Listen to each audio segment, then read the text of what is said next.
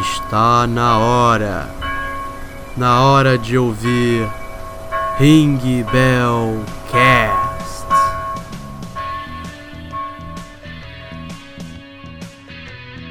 Zdazvut, aqui é CSK e nunca nos vencerão. E aí pessoal, aqui é o Duda e eu só tenho uma coisa para falar. Isso está matando os quadrinhos. Só os quadrinhos. E aí, pessoal aí, pessoal, quem tá falando aqui é o Joker da Quarto Mundo. Acho que é o ADM mais amado do, do Facebook brasileiro, da página mais amada do Facebook brasileiro. E eu só tenho uma coisa pra dizer aqui que não vai ser nem um pouco politicamente incorreto, que é lacrador bom é lacrador morto. Concordo, concordo. E Concordo plenamente. então, Drugs, esse podcast nós trouxemos o ilustre Joker da página Quarto Mundo. Que, cara, quantas páginas de reservas tu tem? Eu- Só uma dúvida, mais ou menos. É. Tá, tá, não, é, é pra fazer zoeira ou falar sério? Sério. Sé- sério mesmo, tá bom. Então tá, nós tínhamos a Quarto Mundo 1. Aí a Quarto Mundo 1 caiu. Aí a gente criou o Quarto Mundo de novo, Quarto Mundo. Sim, sem dois, nada. Só tipo, tá, vamos fazer outra Quarto Mundo.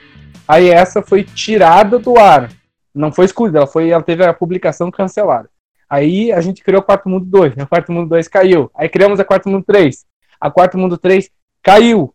Aí agora a gente criou a Quarto Mundo 4, mas recentemente nós conseguimos. Oitavo mundo? Sim, é Quarto Mundo 4. E aí, aí agora, recentemente, a gente conseguiu recuperar aquela Quarto Mundo 1 que a gente tinha perdido a publicação dela. Ela não foi excluída, ela só estava fora do ar. A gente conseguiu ah, argumentar com o Facebook, mandar para lá pedidos, e, e excluir uns posts que eles pediram para nós excluir. A gente excluiu uma série de posts, eles devolveram a página para a gente. Ah, então a gente já está na página número 4, mas se fosse contar corretamente seria número 5. Além disso, eu tenho a página Zona Fantasma, que é uma página que eu uso, cara. Eu uso essa página como uma forma de reagrupar os, os curtidores. Ela não tem post, tá? Simplesmente a Zona Fantasma, ela é isso mesmo, a Zona Fantasma. Tipo, quem acompanha quadrinho sabe disso. No Superman, ele não gosta de um vilão, como ele não mata, ele joga o cara na Zona Fantasma. Então é como se a gente fosse banido pra Zona Fantasma e estivesse reagrupando para voltar pro multiverso, entendeu? Então a gente usa essa página para avisar todo mundo que as páginas caíram e aí a gente cria as páginas. E já virou uma coisa de humor com a gente, cara. Tipo, a Quarto Mundo 4 vai cair e nós vamos criar a Quarto Mundo 5. E diferente de outras páginas que isso afasta os curtidores, pra gente criou uma narrativa de tipo, nós- pode ter a Quarto Mundo 20, nós vamos estar aqui, entendeu? E a gente também não vai desistir, cara, porque o nosso conteúdo é bom. Nós temos restrição de alcance, a gente tem todo tipo de restrição que o Facebook puder colocar em cima de uma página, nós temos, e mesmo assim a gente tem um engajamento bom. E eu acho que o que eu estou fazendo, a gente é uma brincadeira, é meme, é zoeira, é falar de cultura pop, mas isso tem um papel importante na tal da guerra cultural contra os comunistas, os progressistas, contra os globalistas. Então eu tenho esse papel a cumprir, entendeu? É, mas a- atualmente é assim, a gente já está preparado para qualquer momento ter que criar 4 Mundo 5, entendeu?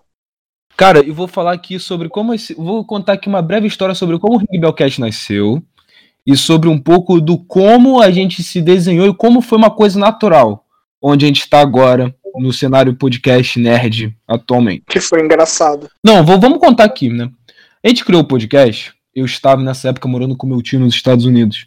E eu sabia, eu não sou burro, eu sei que normalmente, quando a galera se forma, cada um vai para um curso diferente, a galera não se fala, poucas amizades duram durante de- da, da escola do ensino médio para lá. Ainda mais no meu caso, pô, era de outro país completamente diferente. Aí eu falei com uma galera daqui, e que não, o podcast ele começou com uma desculpa pra gente falar das coisas que a gente gosta e pelo menos se reunir no Macau por uma vez por semana. O podcast começou assim. A gente pensou, pô, isso aqui também veio de um sentimento meu de. Que eu tava puto, basicamente, que nenhum podcast que eu gostava quando eu era. Tipo, sabe quando tu começa a sacar que o cara tá mudando de pauta? Porque e começa a ver muito. Pensar, pô, esse cara tá mudando de pauta que tá ganhando dinheiro pra caralho. Eu comecei a sacar Jovem Nerd, isso pra caralho, mano. Jovem Nerd foi a parada que eu mais senti isso. Jovem Nerd. Mano, Eu era fã deles, cara. eu também. Confesso. Cara, eu comecei a ouvir podcast com 9 anos, pra ter uma ideia. Foi, o, foi com o Guilherme Briggs, eu acho que foi o de Star Wars. Mano, o que eu lembro até Peraí, hoje. Guilherme Briggs, o dublador? É, que eles gravam com o Guilherme Briggs. Cara, eu lembro até Caralho, hoje. eu achei mano. esse cara muito foda. Deixa eu explicar. Eu lembro até hoje que eu, eu tô, penso o seguinte: uma coisa é você mudar certos posicionamentos com a sua vida. Outra coisa é você mudar 100% do jeito que você fala, do jeito que você é. Porque, primeiramente, eles não mudaram, eles muito, muito boa parte é, é grana, basicamente grana. Porque porque eu pensei, eu lembro até hoje que em 2015 eles fizeram um podcast sobre Revolução Cubana, uma porra dessa, tacando pau na Revolução Cubana, falando sobre como os Estados Unidos é foda, sobre as paradas. Hoje em dia o cara tá falando sobre como é errado ter liberdade de expressão, como é errado o Twitter permitir certos perfis. Eu pensei, que porra é essa? Aí, eu, beleza, aí minha satisfação veio nisso. Mas eu, eu, eu posso fazer um. Um adendo? Claro. Assim, ó, uh, o que acontece com o Jovem Nerd? Uh, ele criticava Cuba, ele, ele defendia a liberdade de expressão, enquanto ele era como nós. A galera se reúne na internet para fazer um projeto porque acredita, porque gosta, porque ama a partir do momento que ele se tornou uma mega empresa na internet, que ele eh, passa a ter contratos, ele não quer concorrentes. E aí é interessante para ele regular a internet para que aqueles que são como nós, os, os empreendedores, os, os, novos empreendedores, as alternativas, os concorrentes, que a gente acaba morrendo na praia. Às vezes, para a gente ter um, um, um projeto aqui, daqui a uns anos vai ser uma puta burocracia, entendeu? A gente vai estar tá fazendo um podcast sem registrar, sem avisar as autoridades, a gente pode estar tá cometendo um, um ato legal. E basicamente isso é a tal da democratização da internet que eles falam assim, esse eufemismo, né? Que é o regulamento, a regulação através Democratização da internet é uma, uma piada de mau gosto do caralho, basicamente. Você fala o que eu quero ouvir? É. Tá bom, continua com o perfil. Você fala que eu não quero ouvir? Tranquilo. Basicamente, é. Mas continuando. Olha o que acontece, mano. Inclusive, Jovem Nerd, quem estiver ouvindo isso, se você estiver ouvindo é um lacrador muito grande, cara, eu não. Eu vou ser bem sincero, a gente faz por diversão. A gente faz porque a gente sabe que eu vou tomar hate, que eu sei que a galera vai xingar a gente, que eu sei que vai ter mais gente se identificando vindo para cá. É por causa disso que a gente faz, basicamente. Porque se for por dinheiro, eu, quero, eu, tenho, eu, eu já tô indo para uma faculdade, o Eduardo também, a gente tem projetos fora do podcast, podcast é só uma diversão, então não se preocupa, caso um dia isso aconteça, tipo, não, não se preocupe, você não vai derrubar a gente, a gente faz isso porque a gente realmente gosta de irritar vocês. Mas continuando. Aí eu vendo que, porra, os caras mudaram completamente. Ou ah, entrou uma grana violenta que muito provável tenha entrado, só tu vê o Atila, mano. Só tu vê o Atila, que era da equipe deles. É verdade. O Atila tá sendo recomendado por, por, pela página da Embaixada da China, que desaparece com o jornalista. Que turminha massa, né? Não, não esqueçamos que a China, semana passada, expulsou três é, jornalistas americanos porque os caras estavam falando mal deles. Mas o Bonoro é um mas o Bonoro é um projeto de ditador porque ele xinga o jornalista, porque ele zoma jornalista, é um projeto de ditador, né? A China não, é tranquilo ter campo de reeducação, né? É, é lógico. É, é, tranquilo ter um gulag. É tranquilo, pô. Tem um gulag aí, ele tá ma maneiro, mas continuando. Aí o Ring Bellcast aconteceu isso. É o campo de concentração do bem. Exato. Porra, é, mano, isso dá raiva quando começa a analisar como essa galera é seletiva. Mas continuando. Aí beleza, aí beleza, o podcast a gente começou a fazer dos assuntos que a gente gosta, que é quadrinhos, animes, filmes, séries e por aí vai. Só que com o nosso humor, que já é meio escrachado, essa galera, nosso humor não falando de política ou não deixando, tornando, deixando um lado específico, nosso humor já é meio escrachado. Já, essa galera já meio que consegue notar que a gente, quem a gente é, por assim dizer. Então, aí beleza. A gente começou a conversar com outros caras, tanto que a gente tá num grupo de podcasts que, de anime, por aí vai, os caras só pelo nosso humor, tipo, sem saber nada da nossa opinião, os caras excluem a gente. Tipo, a gente teve podcast que a gente ia gravar com os caras e tudo, os caras des desmarcaram porque, tipo, o cara percebeu, ó, essa galera não é da panelinha da progressista, não vai entrar. Eu percebi isso, tipo, quando eu comecei a ver. Mas, continuando. Aí, enquanto isso, a galera que tava abraçando a gente, a maior parte do nosso público, inclusive, é a galera da direita. É a galera liberal, libertária, conservadora, é a galera que tá dando espaço pra gente entrar. Então, eu fiquei pensando, pera, se a galera que já gosta da gente, que tá abraçando a gente, essa galera, e eu e Eduardo, a gente se encaixa nessa galera, toda a galera do podcast, a maioria absoluta se encaixa, por que eu vou renegar a minha posição em relação a isso? E surgiu o Ring Bellcast agora, que a gente está recebendo muito mais hate. A cada cinco comentários que a gente recebe de algum podcast, a cada cinco DMs, dois estão me mandando tomar no cu. E é tudo da galera do bem. Ah, mas isso é bom, mano. É galera do bem. Mas isso é bom, é propaganda de graça, porque esses caras vão começar a falar: ah, que não sei o que, esses caras são escrotos. Aí o pessoal vai ver, porque ser humano é um bicho curioso até dizer chega. Aí eles vão ver, talvez alguns se interessem, talvez eles reclamem mais, talvez chegue ao ouvido de outras pessoas que pensem igual a gente. Ou talvez no ouvido do cara que só. é, Porque, querendo ou não, mesmo a gente falando um pouco. A gente deixando nosso posicionamento claro hoje em dia. A gente não fala muito disso. A gente fala mais de quadrinho e filme. A gente fala paradas que a gente Não. gosta, no geral. Se tu for analisar bem. Mas uma outra parada aqui que eu vou falar. Que inclusive o Joker, pra tu ter uma ideia, o primeiro hate que a gente tomou. Hum? Desculpa, corona aqui. Mas o primeiro hate que a gente tomou. Primeiro hate que eu tomei, cara, Não, tô falando. É, qual foi o seu primeiro hate? na internet, assim, com o projeto A Quarto Mundo. Pesado. Primeiro boicote foda que tu tomou. Cara, eu escrevia para um jornal chamado Jornal da Cidade Online. Não sei se você já viu alguma matéria dele circulando pela internet. Não, nunca vi, infelizmente. Depois, se tu quiser, pode mandar um link pra mim. Tá, Mas aqui no Brasil, esse é o maior jornal online do Brasil. Entendeu? E claro que ele é muito pequeno comparado à Folha e tal. Mas ele tem um alcance muito grande. Por exemplo, um dia eu peguei e fiz uma. Dei uma notícia, só um pouco mais sarcástico, dize- mostrando o fracasso de bilheteria que foi o Marighella, né? E que as, as pessoas aqui do Brasil Ele foi lançado? já lançou, cara. Eu não sabia que esse filme já tinha sido lançado. Eu nunca entendo essa parada de filme nacional. O filme lança o quê? Seis meses lá fora. Os caras já. Aí depois lança no Brasil pra uma, duas salas. Não tô nem em caso do filme do Marighella, mas é sempre uma, duas salas, cara. E ninguém vê. Ninguém nunca vê essa porra desse filme. E essa uma, duas salas é obrigatório. É, isso aí. Mas daí o que aconteceu foi o seguinte: eu peguei e zoei. Eu fiz uma matéria falando. Sim, só eu narrei o que aconteceu. Foi que a galera foi em massa lá pro IMDB e pro Rotten Tomatoes e pegou e escrachou o filme do Marighella, né? O povo brasileiro demonstrou tipo, um protesto, um boicote ao filme. Aí eu peguei e relatei isso, só isso, assim. Claro, às vezes com uma linguagem um pouco mais ácida, mas eu basicamente relatei isso. E aí deu todo um alto tardalhaço, né? Porque daí chegou é, aquilo chegou, se pegou 16 mil curtidas só no post. Ah, aí a galera começou a spamar, spamar, spamar esse, esse texto, e aí era fácil, eu assinava meu nome, eles pegaram meu nome, foram de, vieram de atrás de mim, foram nas minhas redes sociais, e eu sou um cara que eu moro numa cidade pequenininha do Rio Grande do Sul, cara. Então, tipo, ah, eu valorizo muito a minha privacidade e o meu anonimato, e os caras vieram quente, teve gente, cara, político, ligando pro emprego do meu pai, para ainda bem que ele era aposentado já da Polícia Militar, para ver se conseguia prejudicar ele de alguma forma. E, e acharam o Facebook da minha família, isso aí foi um inferno.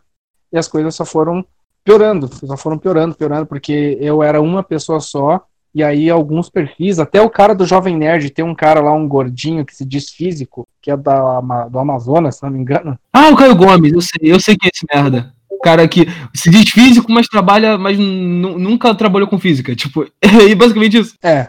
Ele pegou e começou a, a, a usar a minha imagem pessoal para zoar no Twitter e tal. E muitos perfis desses lacradores aí do Twitter, que você vê que certo, várias horas tem print desse otariano e tal, começaram a me zoar e tal. é, por causa até de outras matérias que eu escrevi, eu escrevi outras, outros textos, alguns opinativos, outros era de realmente passando uma notícia. E aí eles começaram a fazer essa chacota toda comigo, que até aí tudo bem, eu aguento, mas quando começaram a fazer isso com a minha noiva, começaram a, a querer achar o face da minha mãe, cara, uma senhorinha evangélica de 50 anos de idade.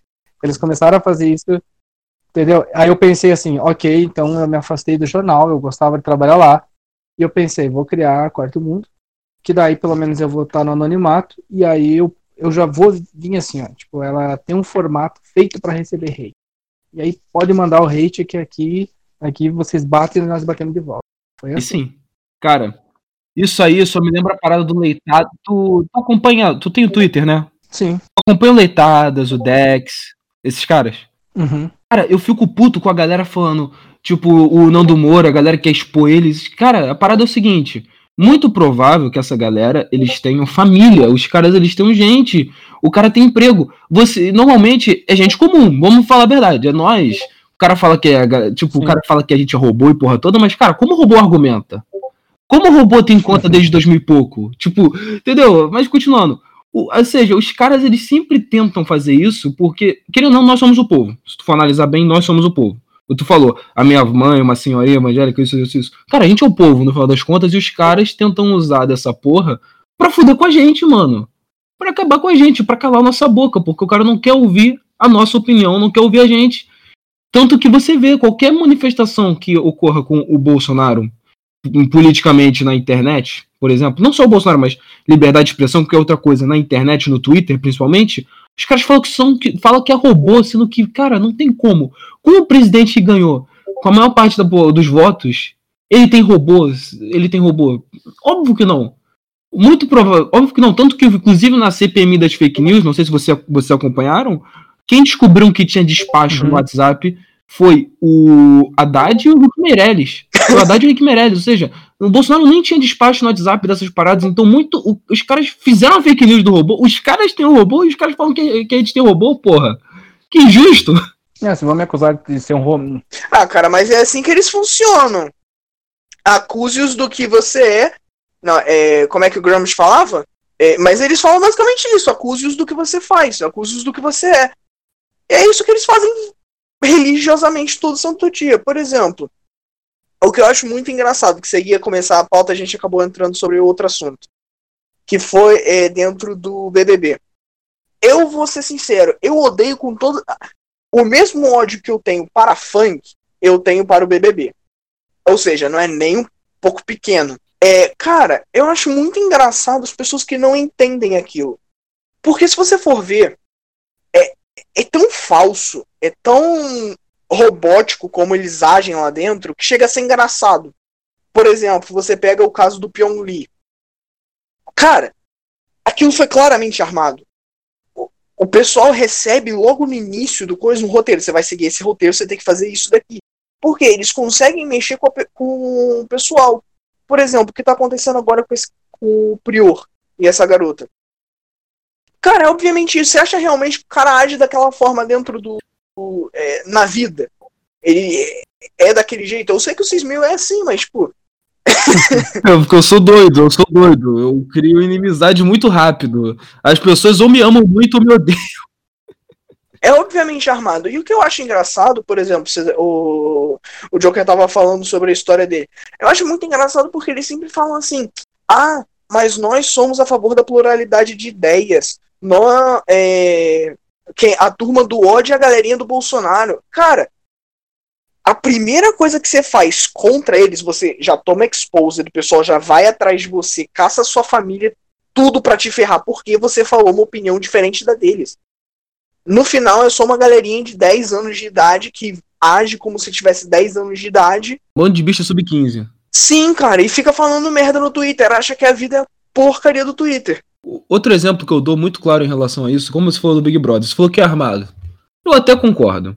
Mas a parada é a seguinte: se os caras da Globo eles quiseram realmente foder os lacradores, eu duvido, mano. Porque o que dá. Porque nessa edição eu não acompanho, mas tu, todas as pessoas que eu vejo no Twitter falando sobre essa porra, eu chego numa conclusão, que é o seguinte: começou essa porra, as mulheres lacradoras, olha como elas são as fadas sensatas, olha como homem hétero, branco, escroto, isso, isso, isso. Aí começou essa porra. O que acontece? Saiu todos os homens macho escroto. Aí chegou, deixou dois caras. Os dois caras eram, tipo.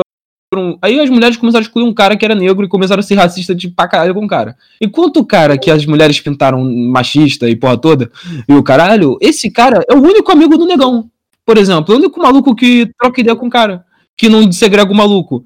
E fora o fato que, pelo que as pessoas falam, o, esse pô desse programa ele mostrou uma coisa que o Joker e eu e o Eduardo nós já sentimos na pele, pelo menos a gente em escala menor, o Joker em uma escala muito maior, é o seguinte, essa galera é insuportável.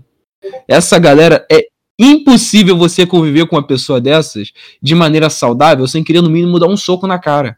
Porque a gente que acredita é igual tipo, vou dar um exemplo muito claro. Ah, o orgulho trans. Cara, se você for ver, não tô nem entrando em questão de isso, estudo ou isso, aquilo. Tô entrando questão de números. Os caras, eles são um número de pessoas tão pequeno, mas tão pequeno, mas tão pequeno. Por exemplo, tem mais gente com síndrome de Down no Brasil do que gente trans. Se a gente fosse. Tô falando, se a gente fosse realmente focar em ajudar pessoas que têm problemas de ressocialização e por aí vai, a gente estaria gastando dinheiro e fazendo dinheiro pra propaganda pra um cara, pra um cara com síndrome de Down, porra. Verdade. Entendeu? A gente estaria gastando dinheiro com o cara que, que, não, que não tem dois braços, não tem duas pernas, o, o deficiente físico. A gente não estaria gastando dinheiro com o maluco que acha que, que tem uma parada chamada parafilia, que tem parafilia, que é uma disforia de gênero. Independente se você acha que é doença ou não, você não deve, a gente não deveria gastar dinheiro do governo e colocar como pauta social um grupo tão minoritário que basicamente não tem efeito real na sociedade. Que, exemplo, muita gente nunca viu na vida, por exemplo. Entendeu? É meio, é meio foda tu analisar isso. A, essa galera que o cara, a mulher de cabelo de cabelo colorido que trabalha no, como redatora do Omelete, do Jovem Nerd, que acha que é o povo. É. Ela acha que é o povo, é. Ela acha que representa todas as mulheres. Mas aí é que tá. Quando você fala povo, né? Eles acreditam que representam o povo, mas não é o povo no sentido uh, correto da palavra como nós. A gente fala povo, a gente imagina, tipo, a minha mãe, senhorinha evangélica de 50 anos, lá, o teu tio no estado. Tiozão da esquina. É, o, tio, o tiozão da esquina que vende pipoca, uh, o cara que trabalha de, de, pedreiro, de carpinteiro. Velho, quando eles falam de povo, eles estão querendo falar do agente da revolução. Porque se você pegar o, os comunistas, assim, eu sei que fala comunista agora ficou meio banalizado por causa dos ícones da direita aí que usaram o termo exaustão. Mas assim, cara, se tu pega os comunistas raízes, eles já se definiam como progressistas. O que acontece é que eles usavam o povo. Para eles, o povo era o, o, agente revolucionário. Porque era o povo, era aquela massa de pessoas que iria se revoltar e que aí iria atacar o capitalismo e causar uma revolução que geraria na, na, na advença, né, no, no advento do socialismo. Então, o que, que acontece? O povo começou a ganhar conforto do capitalismo. Por exemplo, eu sou do povo, mas eu tenho um celular, eu estou aqui uh, participando desse podcast legal com pessoas que eu tenho muita afinidade, me divertindo, tendo um bom tempo, falando as minhas ideias, e eu não sou rico. Então, por que, que eu vou me revoltar contra o sistema capitalista? Você entendeu? Por que, que eu vou fazer isso? E eles previram isso. Então eles precisavam. Por que eu vou me revoltar hoje em dia tendo penicilina que matava, sei lá, a maior parte dos nobres de de cólera e porra toda, porque eu vou me revoltar com, tendo penicilina a menos de 50 reais, que eu posso comprar tranquilamente. É, e não só isso, por exemplo, você pode comprar, por exemplo, uh, amoxicilina, a azitromicina, você pode ter acesso a qualquer um desses antibióticos, cara, que há, há muito tempo atrás seria luxo para qualquer rei ter, você compra isso aí por menos de 50 reais. E o fato é um só. Então eles precisavam, eu vou ter que me estender só um pouquinho, que assim, eles precisavam de um novo. Não, eles fala, precisavam do... fala, pensa comigo, esse podcast aqui é seu, cara. Fala assim, aí. É, eles precisavam de um novo agente revolucionário, porque o povo não queria mais saber de revolução. Você entendeu? Então, quem que é o povo? Eles esqueceram a classe trabalhadora, que era quem eles consideravam seu povo, e eles apostaram nos marginalizados. Isso aí é a teoria do Saul Alinsky, cara. Saul Alinsky é o cara que é o ideólogo por trás das, das ideias do Barack Obama, da Hillary Clinton.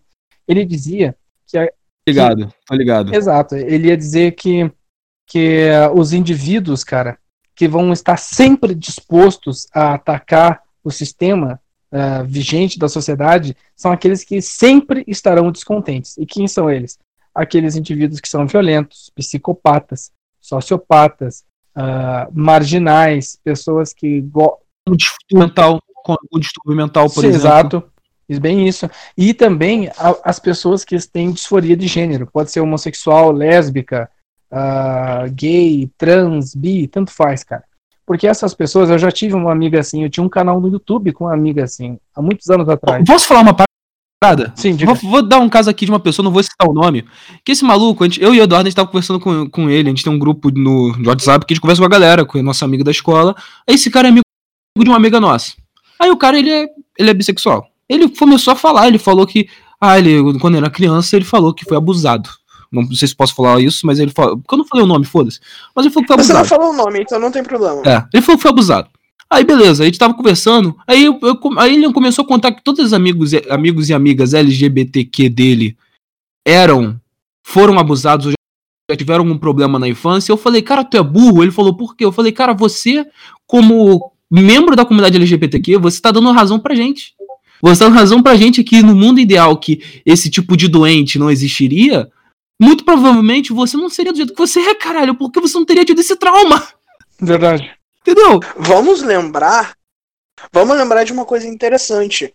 O segundo a, a OMS só retirou o homossexualismo. O o homossexualismo da lista de doenças por pressão do desse, pressão desse povo, porque a, por exemplo, o transgenderismo trans, transgenderismo hoje ainda é classificado como um distúrbio psicológico. Entendeu? A questão é a seguinte: todos os estudos que a, Univer que a, a UCLA fez um estudo em 2016, eles chegaram à conclusão que pelo menos 40% dessa galera tentou ou teve tendências ou tem tendências suicidas. No, em, na Califórnia, que é o estado mais, mais progressista dos Estados Unidos, 40% tem tendência suicida, é. mano. Só pra ter uma ideia. Tipo, ou seja, uma galera que não é muito normal. Não tô dizendo normal no sentido de que, vou dar um exemplo, Eduardo, a gente, a gente tem muito problema e tudo, mas a gente não vai querer se matar no final do dia. A gente não vai se olhar e querer se matar, por exemplo. Ou não, ou não vai criar uma. pedir pro governo criar uma lei específica para proteger vocês por causa das suas loucuras específicas. Sabe o que é engraçado? Eu vou, vou citar um, o que aconteceu comigo. Eu tava lembrando disso. Por algum motivo eu tava lembrando disso. É, de um período da minha vida que eu achei bem barra pesada. Pelo menos para mim, uma criança. É, até a pouca vivência que eu tenho foi realmente o, o, ano mais pesado que tive casos de depressão e tudo mais. É engraçado, porque naquela época coincidiu na época que eu era o mais progressista possível. E, cara, foi é uma situação engraçada porque foi quando meu período mais progressista, que eu acreditava em tudo que eles falavam, cara, seguia cartilha e tudo mais, era o, período, o único período da minha vida. Porque, por exemplo, hoje eu ainda tenho problema, hoje eu ainda tenho problemas que eu preciso resolver. Meu problema de raiva, por exemplo. Cara, todo mundo tem, faz parte da vida, né? Mas naquele momento foi o único momento da minha vida até hoje que eu pensei, caralho, eu quero me suicidar. Foi o único momento em que eu pensei nisso. Hoje eu vejo que com a galera que eu tenho me enturmado mais, é, eles apoiam. Então, assim, do lado, cara, bora continuar, não é assim que acaba. O Cismil o tempo todo, eu tô falando assim, porra, bora continuar, cara. É, é, é, engraçado, porque no momento que eu mais precisei deles, no momento que eu era parte da cartilha, no momento que eu mais precisei deles, eles falavam assim, se vira aí nos 30, filho. Dane-se você. Se fode aí sozinho. Tu é branco hétero, né, cara? é engraçado, era. É porque é, hoje é engraçado. É, é, realmente, sou branco, é realmente Desculpa, sou Par do Power. Olha, pessoal, vou falar uma coisa. Par do Power aqui. Eu. Deixa eu explicar o porquê. Porque o Eduardo e eu, a gente tem um. Eu, pelo menos no meu caso, eu tenho direto. Meu pai é negro, minha mãe é, minha mãe é branca, eu nasci, eu sou assim. Essa, essa galera tá, essa galera discrimina os pardos. Eu tenho pele, eu tenho pele clara, mas o meu cabelo, ele, ele não desce. Eu fiquei um ano e seis meses sem cortar o cabelo, meu cabelo não desce. Meu cabelo, eu não sei dizer, meu cabelo é liso comparado Você tava com uma moita naquela época. Exato, meu cabelo é uma moita, mano. Mas continuando. Então, essa galera, ela oprime nós, pá. Ela oprime os caras que são pardos. Tipo, de verdade. O cara usa o cara pardo, o cara que tem, digamos assim. O cara, o que, é cara que é pardo, ele é jogar. Ele é igual um ping-pong, cara. Porque ele é utilizado pro que. No momento que ele precisa. Uhum. Por exemplo, Mas... ah, o cara pardo entrou na faculdade, ele é considerado branco. Aí você consegue ter o fato de que mais brancos entram na faculdade do que negro. O Pardo, o Pardo morreu, ele era negro, então você tem maior assassinato de negros. É, é, o Pardo hoje em dia ele é jogado igual ping-pong. O Pardo de Schrödinger. É o Pardo de Schrödinger. Na hora da morte a gente decide o que, que, o que fazer com ele. então, mas aí já falando aqui, como ele falou, é um agente revolucionário. A galera que sempre vai ficar puta por qualquer coisa, não importa o que você faça. Um exemplo que eu conversei com o Mafinha, que é o cara do porão da mamãe, não sei se o Joker já ouviu falar, que a gente conversou e a gente falou, cara. Sim, eu sigo ele no Twitter. É, mano, cara, esse cara é muito gente boa, sério. Mafinha, se você estiver ouvindo esse podcast, cara, eu te amo. Eu te amo, tu é muito foda.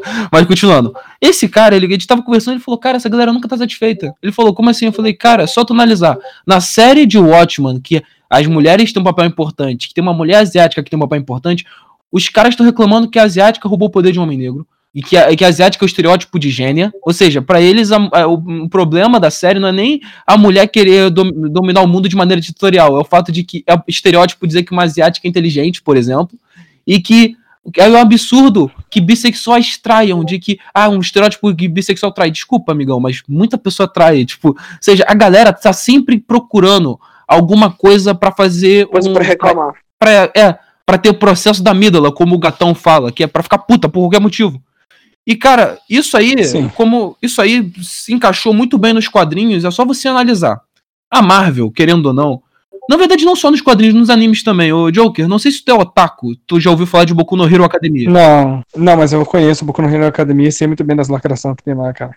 Na verdade, vou te dizer uma coisa, cara. Hero é que não é lacrador. Sim, é, mas a fanbase. Mano, a fanbase é nojenta.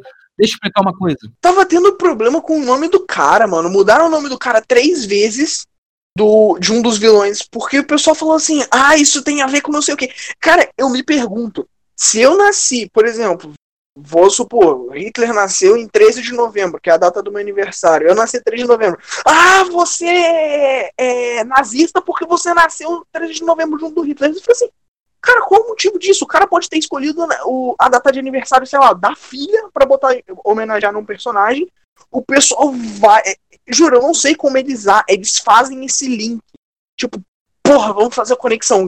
Quando é que o Hitler nasceu? Eles ficam pesquisando isso, cara, não é possível. Fico o dia inteiro com um caderninho tudo anotado pesquisando essas porra. Então, eu lembro que eu tava num grupo de Boku no Hero fanbase que tinha brasileiro na época da eleição, né?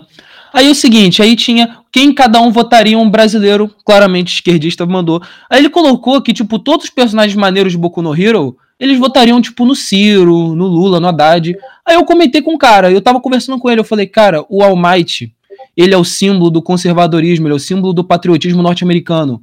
O All Might, ele pegou todos os valores do patriotismo norte-americano, dos valores norte-americanos, da Constituição, da liberdade de expressão. Ele pegou tudo isso e ele usa de roupagem para inspirar as pessoas a serem mais. Em Boku no Hero, o pessoa, pessoas que são anti-americanas, que são anti-ideal norte-americano, nunca vão nunca seriam apoiadas. O Midoriya, que é o protagonista, ele nunca apoiaria um cara que vai contra os Estados Unidos, porque todos os ideais norte-americanos são os ideais que o Almighty defende, são os ideais que levam esse mundo para frente, que os personagens principais gostam. Essa galera que é progressista, do cabelo colorido, eles não conseguem entender que no mundo de Boku no Hero, eles seriam a Liga dos Vilões. Porque eles não querem aprender a se adaptar na sociedade. Eles querem destruir a sociedade para a sociedade ficar do jeito que eles querem. A sociedade, querendo ou não, é. Você tem que aprender. Olha, isso aqui é um fato. Você pode ser, sei lá, gay, ser qualquer minoria que for.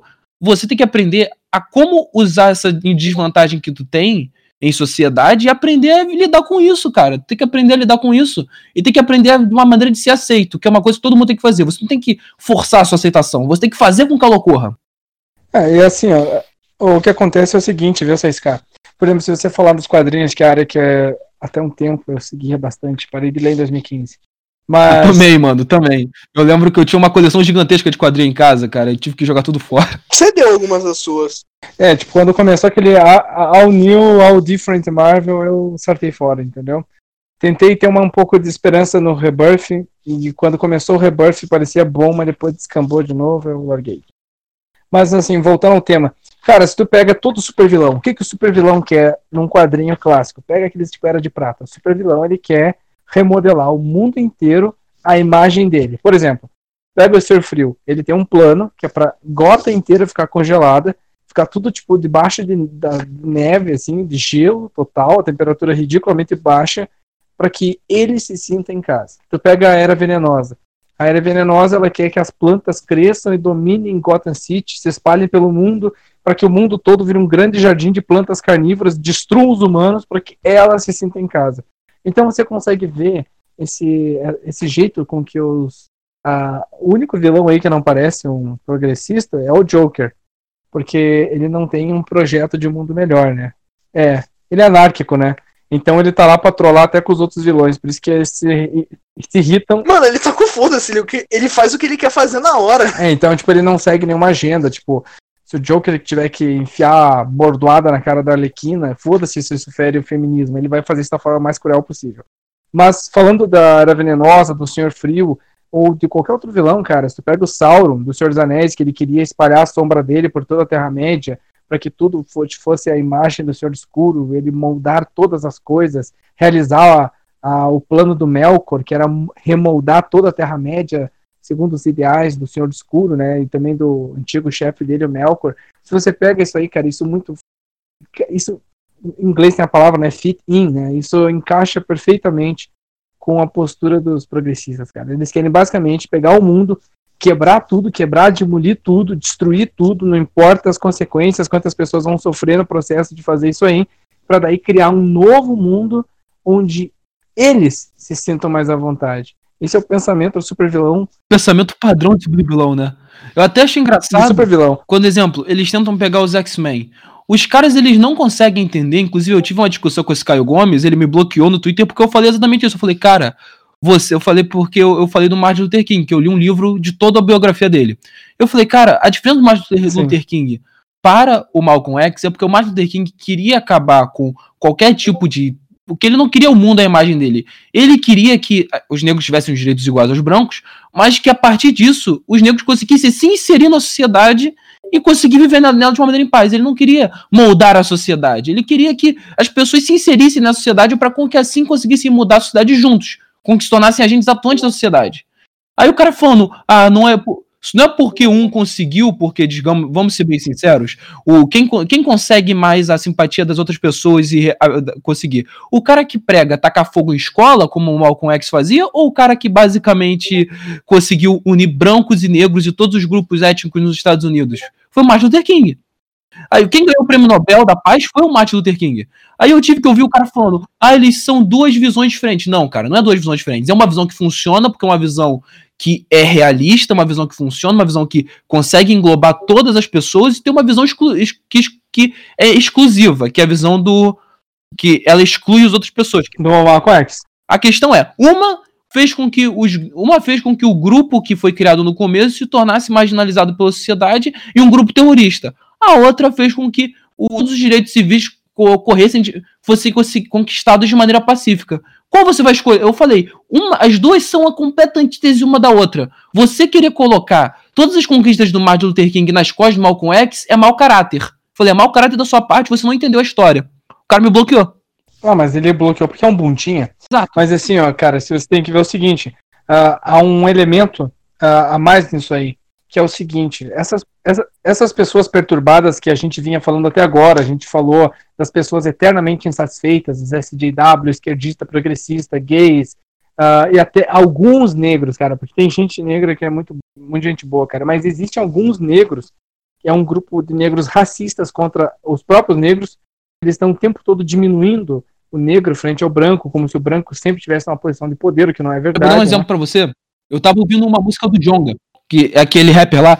Cara, tem uma música que ele fez recentemente, que o final da música foi o seguinte: vai ter mais preto que racista pra queimar. Ou seja, sabe, sabe por que ele fez? E na música toda, ele tava dizendo basicamente o seguinte: que o próprio negro não aguenta ver o negro livre. Eu pensei, o cara ele basicamente tá dizendo o seguinte: a maior parte dos negros não concorda com o, meu, com, a- com o que eu quero dizer. Então, eles são racistas e logo eles são racistas e vou matar eles. O cara, ele basicamente fala uma coisa dessa e o cara é visto como, olha como ele é um símbolo, olha como, cara, você só quer dividir, então você nunca vai conseguir trazer um terço, um por cento do que você quer conseguir, você nunca vai fazer. Você agrada a militância de internet, você não agrada o mundo real. Você não agrada o, seu, o tio da pipoca, que pode ser negro, pode ser branco, você não consegue fazer esse cara identificar contigo, por exemplo. E nunca vai conseguir. Não. Mas é que aí que tá. Ah, essas pessoas, elas usam essa causa, cara, porque a gente falou que elas são eternamente insatisfeitas. São eternamente, elas estão ah, insatisfeitas com o papel delas no mundo, na natureza, na realidade física, né? No tecido da realidade, elas estão insatisfeitas. Então, o que elas querem é um pretexto político, alguma causa que dê para elas justificativa para se vingar dos outros, para descontar essa frustração nos outros. Às vezes esse cara ele nem está preocupado em combater racismo. Ele é ressentido, ele é um cara. A palavra é essa mesmo, ele é um cara ressentido, carrega um monte de ressentimento, e às vezes são culpa dele mesmo, mas ele não admite. Então ele quer punir, ele quer se vingar, ele quer fazer a sociedade, entre aspas, aí, pagar ah, pelo sofrimento que ele passou. Sofrimento também, entre aspas. Então sempre tem um aspecto de vingança. Quando você falou dos X-Men, é isso. O- eles, eles citam os X-Men como uma luta pelos direitos das minorias, né? Porque não tem nada a ver com gay, teve a ver com os negros, né? É igual que eu vi no, no mundo do rap, inclusive não faz sentido nenhum. O, cara, o rap foi criado pelo movimento hip hop no meio da segregação racial nos Estados Unidos. A parada é o seguinte: o- os negros eles foram escravizados por 400 anos, isso é um fato. E, te- e querendo ou é não, o- tem vários aspectos, eles ainda são, eles ainda podem ser afetados em relação a isso. Os gays, Sim. se você for analisar bem, a toda a elite do Napoleão era gay, cara. A elite do Napoleão transava entre si. O Napoleão morreu de sífilis. O. Pois é. Vou dar outro exemplo. A Grécia Antiga, cara, hum, os, os Grécia Antiga era tudo viado. Tipo, você querer colocar. Era status você ter um, um acompanhante é, em reuniões e festas, esse tipo de coisa na Grécia Antiga. Mas assim, eu gostaria só de fazer uma observação com relação à Grécia, porque esse é um argumento que os esquerdistas usam muito, mas ele não é 100% acurado pelo seguinte. A Grécia, quando a gente fala a Grécia, a gente está falando aqui de um, de um período de tempo e de vários povos que se denominaram gregos e que, em algum ponto ou outro, tiveram predominância. Então, o que acontece? Quando dizem que os gregos eram gays, na verdade é a mesma coisa que você pegar o Brasil, que tem 500 anos de história, entendeu?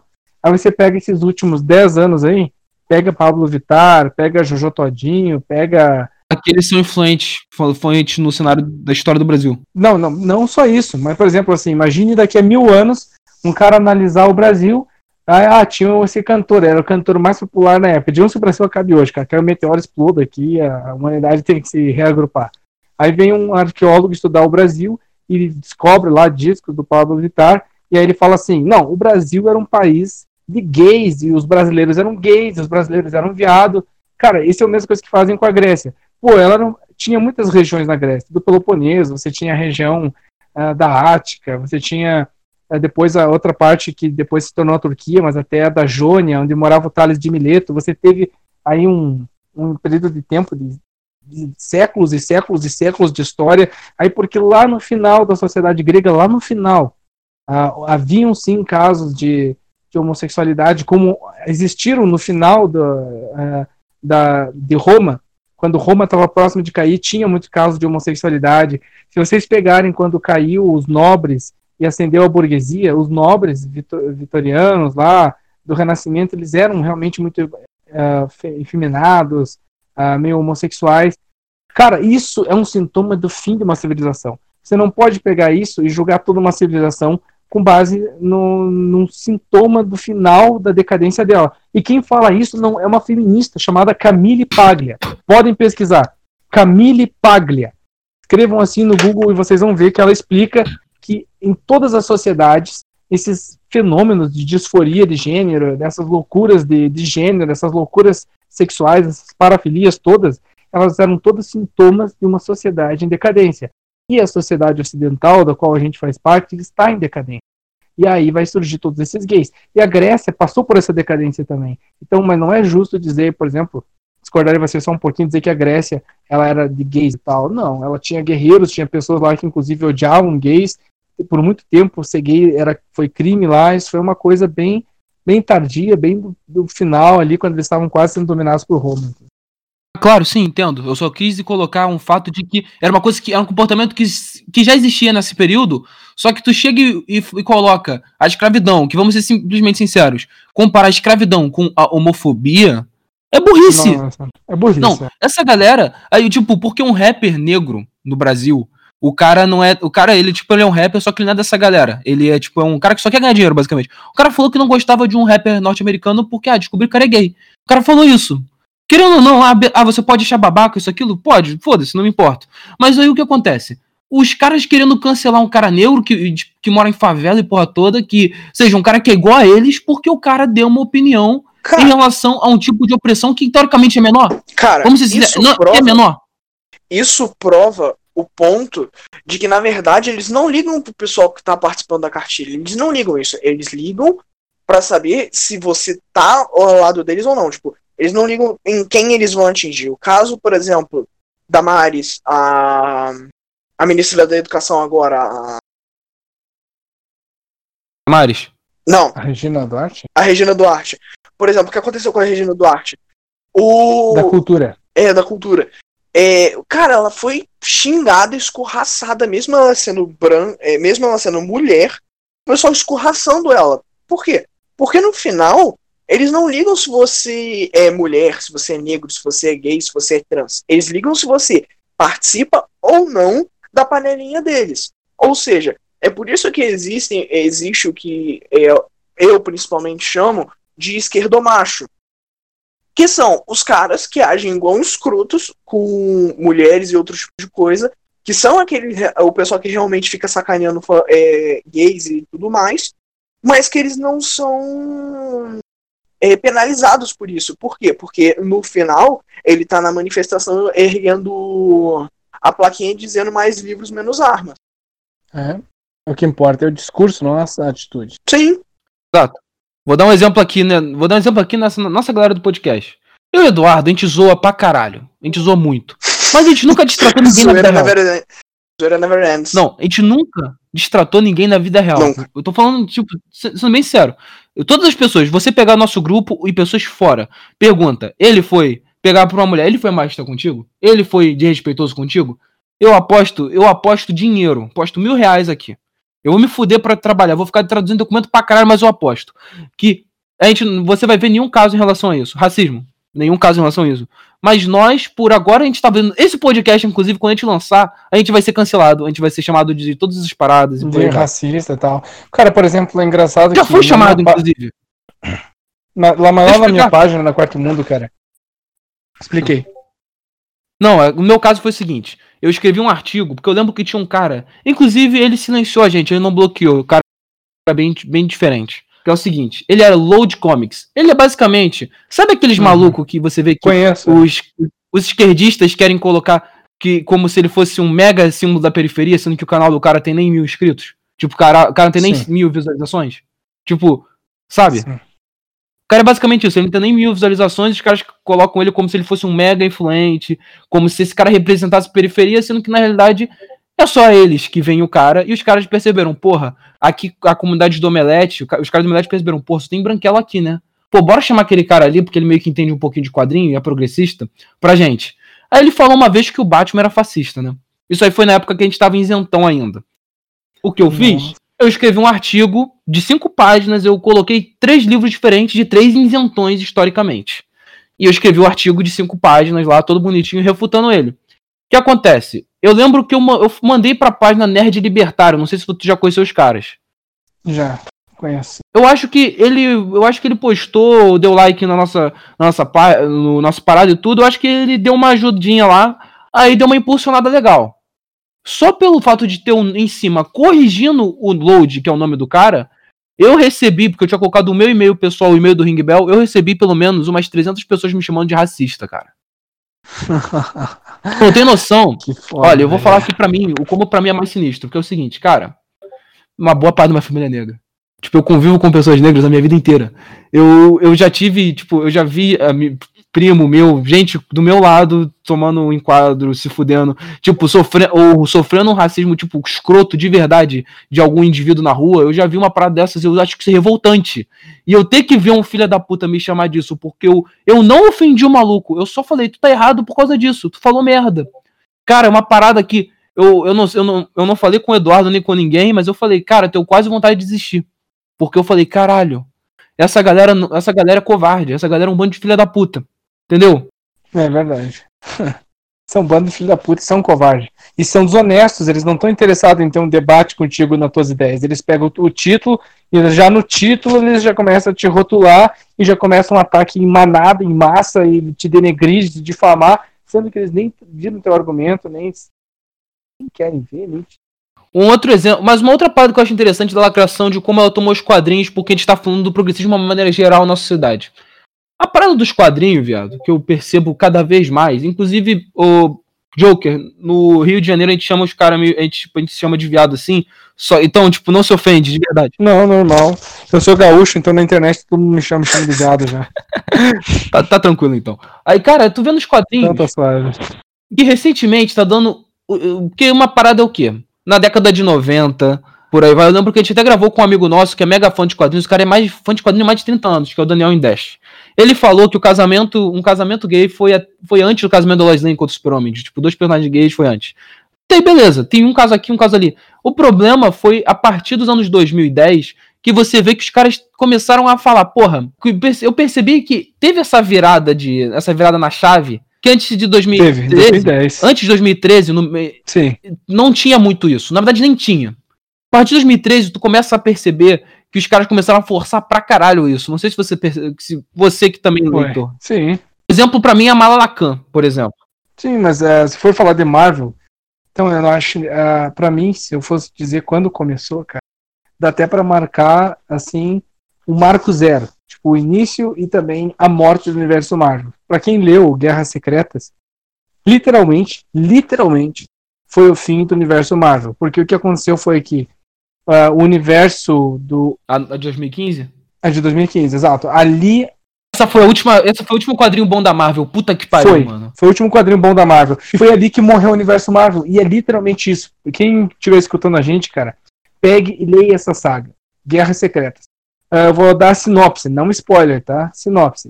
O universo Ultimate, né? Todo o universo Ultimate tá vindo colidir com o universo 66, que é o universo regular da Marvel, e vai tudo ser destruído. E tudo é destruído. Até que o Doutor Destino, ele consegue um poder misterioso, que eu não vou dizer que aí seria spoiler, né? Ele consegue um poder misterioso e ele consegue meio que formar uma nova realidade. Só que é uma nova realidade à imagem dele. Então os heróis vão lá, vão ter que lutar para vencer ele, desfazer toda essa, essa nova realidade fodida que ele criou, que tudo gira ao redor dele. E aí, uma vez que eles desfaçam isso, eles precisam refazer o universo, porque o universo de fato destruiu. Ou seja, é um fato, o universo Marvel morreu. Então, eles pegam e dão um jeito deles lá, que também não vou spoiler como, e que eles conseguem é, reconstruir o universo. Então, é, cara, tipo, literalmente, Marvel acabou ali. Ali a Marvel morreu. O que vem depois agora é Disney. E aí, pra mim, eu comecei a acompanhar All New, All Different Marvel. Mas logo nos primeiros heróis, por exemplo, a Riri Williams, cara. A Riri Williams foi algo assim que enlouqueceu da cabeça. Falei, caralho, essa mina tá muito forçada, cara. Muito Mary Sue. Como é que ela conseguiu superar o Tony numa garagem, sem acesso à tecnologia, sem acesso às coisas fodas que o Tony tem por causa do dinheiro? Os caras não estão nem preocupados em explicar isso. Aí vem a Kamala Khan. Pô, Poxa, ela é A Kamala Khan, sabe o que me deixa puto, a Kamala Khan? puto. Que foi na época da Diga. crise dos refugiados. Foi na época da Foi. crise dos refugiados aqui. Foi na época que os caras estavam tacando bomba, estavam atirando em estádio de futebol, e os caras colocando como eles coitados. Porque, vamos, olha, vou sim. falar aqui o seguinte. É o seguinte. Eu já eu tenho, eu tenho amigos árabes, eu sendo bem sério, porque eu nos Estados Unidos, eu tive amigos árabes lá. A maioria era hindu. hindu. Maioria- todos eles eram hindus, todos eles eram. E, cara, uma parada que eu vou falar é o seguinte: se você estudar historicamente, os caras são os filhos da puta. As cruzadas só existiram, não foi porque os cristãos queriam ganhar dinheiro. Também teve esse motivo, mas por que o Papa chamou cruzada? Porque os caras estavam. Porque os caras destruíram, to- roubaram todo o norte da África, saquearam o Vaticano, fizeram porra toda. Os caras chegaram aqui na Europa, pra tu ter uma ideia, em, na Alemanha, o cara, o cara ganhou mil, mil euros. Uma, uma família refugiada ganha mil euros, pra ter uma ideia. O cara que não sabe falar o idioma nem nada ganha mil euros, por exemplo. Ah, Ou seja, porra, é um absurdo. O cara não paga imposto, o cara não quer se adaptar à nova cultura, paga mil euros. Os caras, eles. Os caras, eles recebe- recebem uma proteção extra do Estado, porque aqui o Estado, ele. Ah, é um absurdo o governo ter que. O, porque, exemplo, tem a lei Sharia, que é a lei árabe. Os caras, eles Sim. falaram, então, os árabes vão ser julgados na lei do país deles, não na lei do nosso país. Em vez dos caras falarem, porra, Sim, eu tô sabendo disso.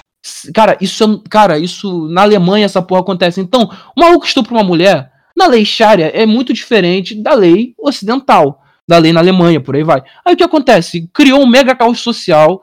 E eu tenho que eu tive que ouvir nessa época que essa galera era boazinha, que a mulher era coitada, isso, isso, isso. Entendeu, cara? Eu fico puto em relação a isso.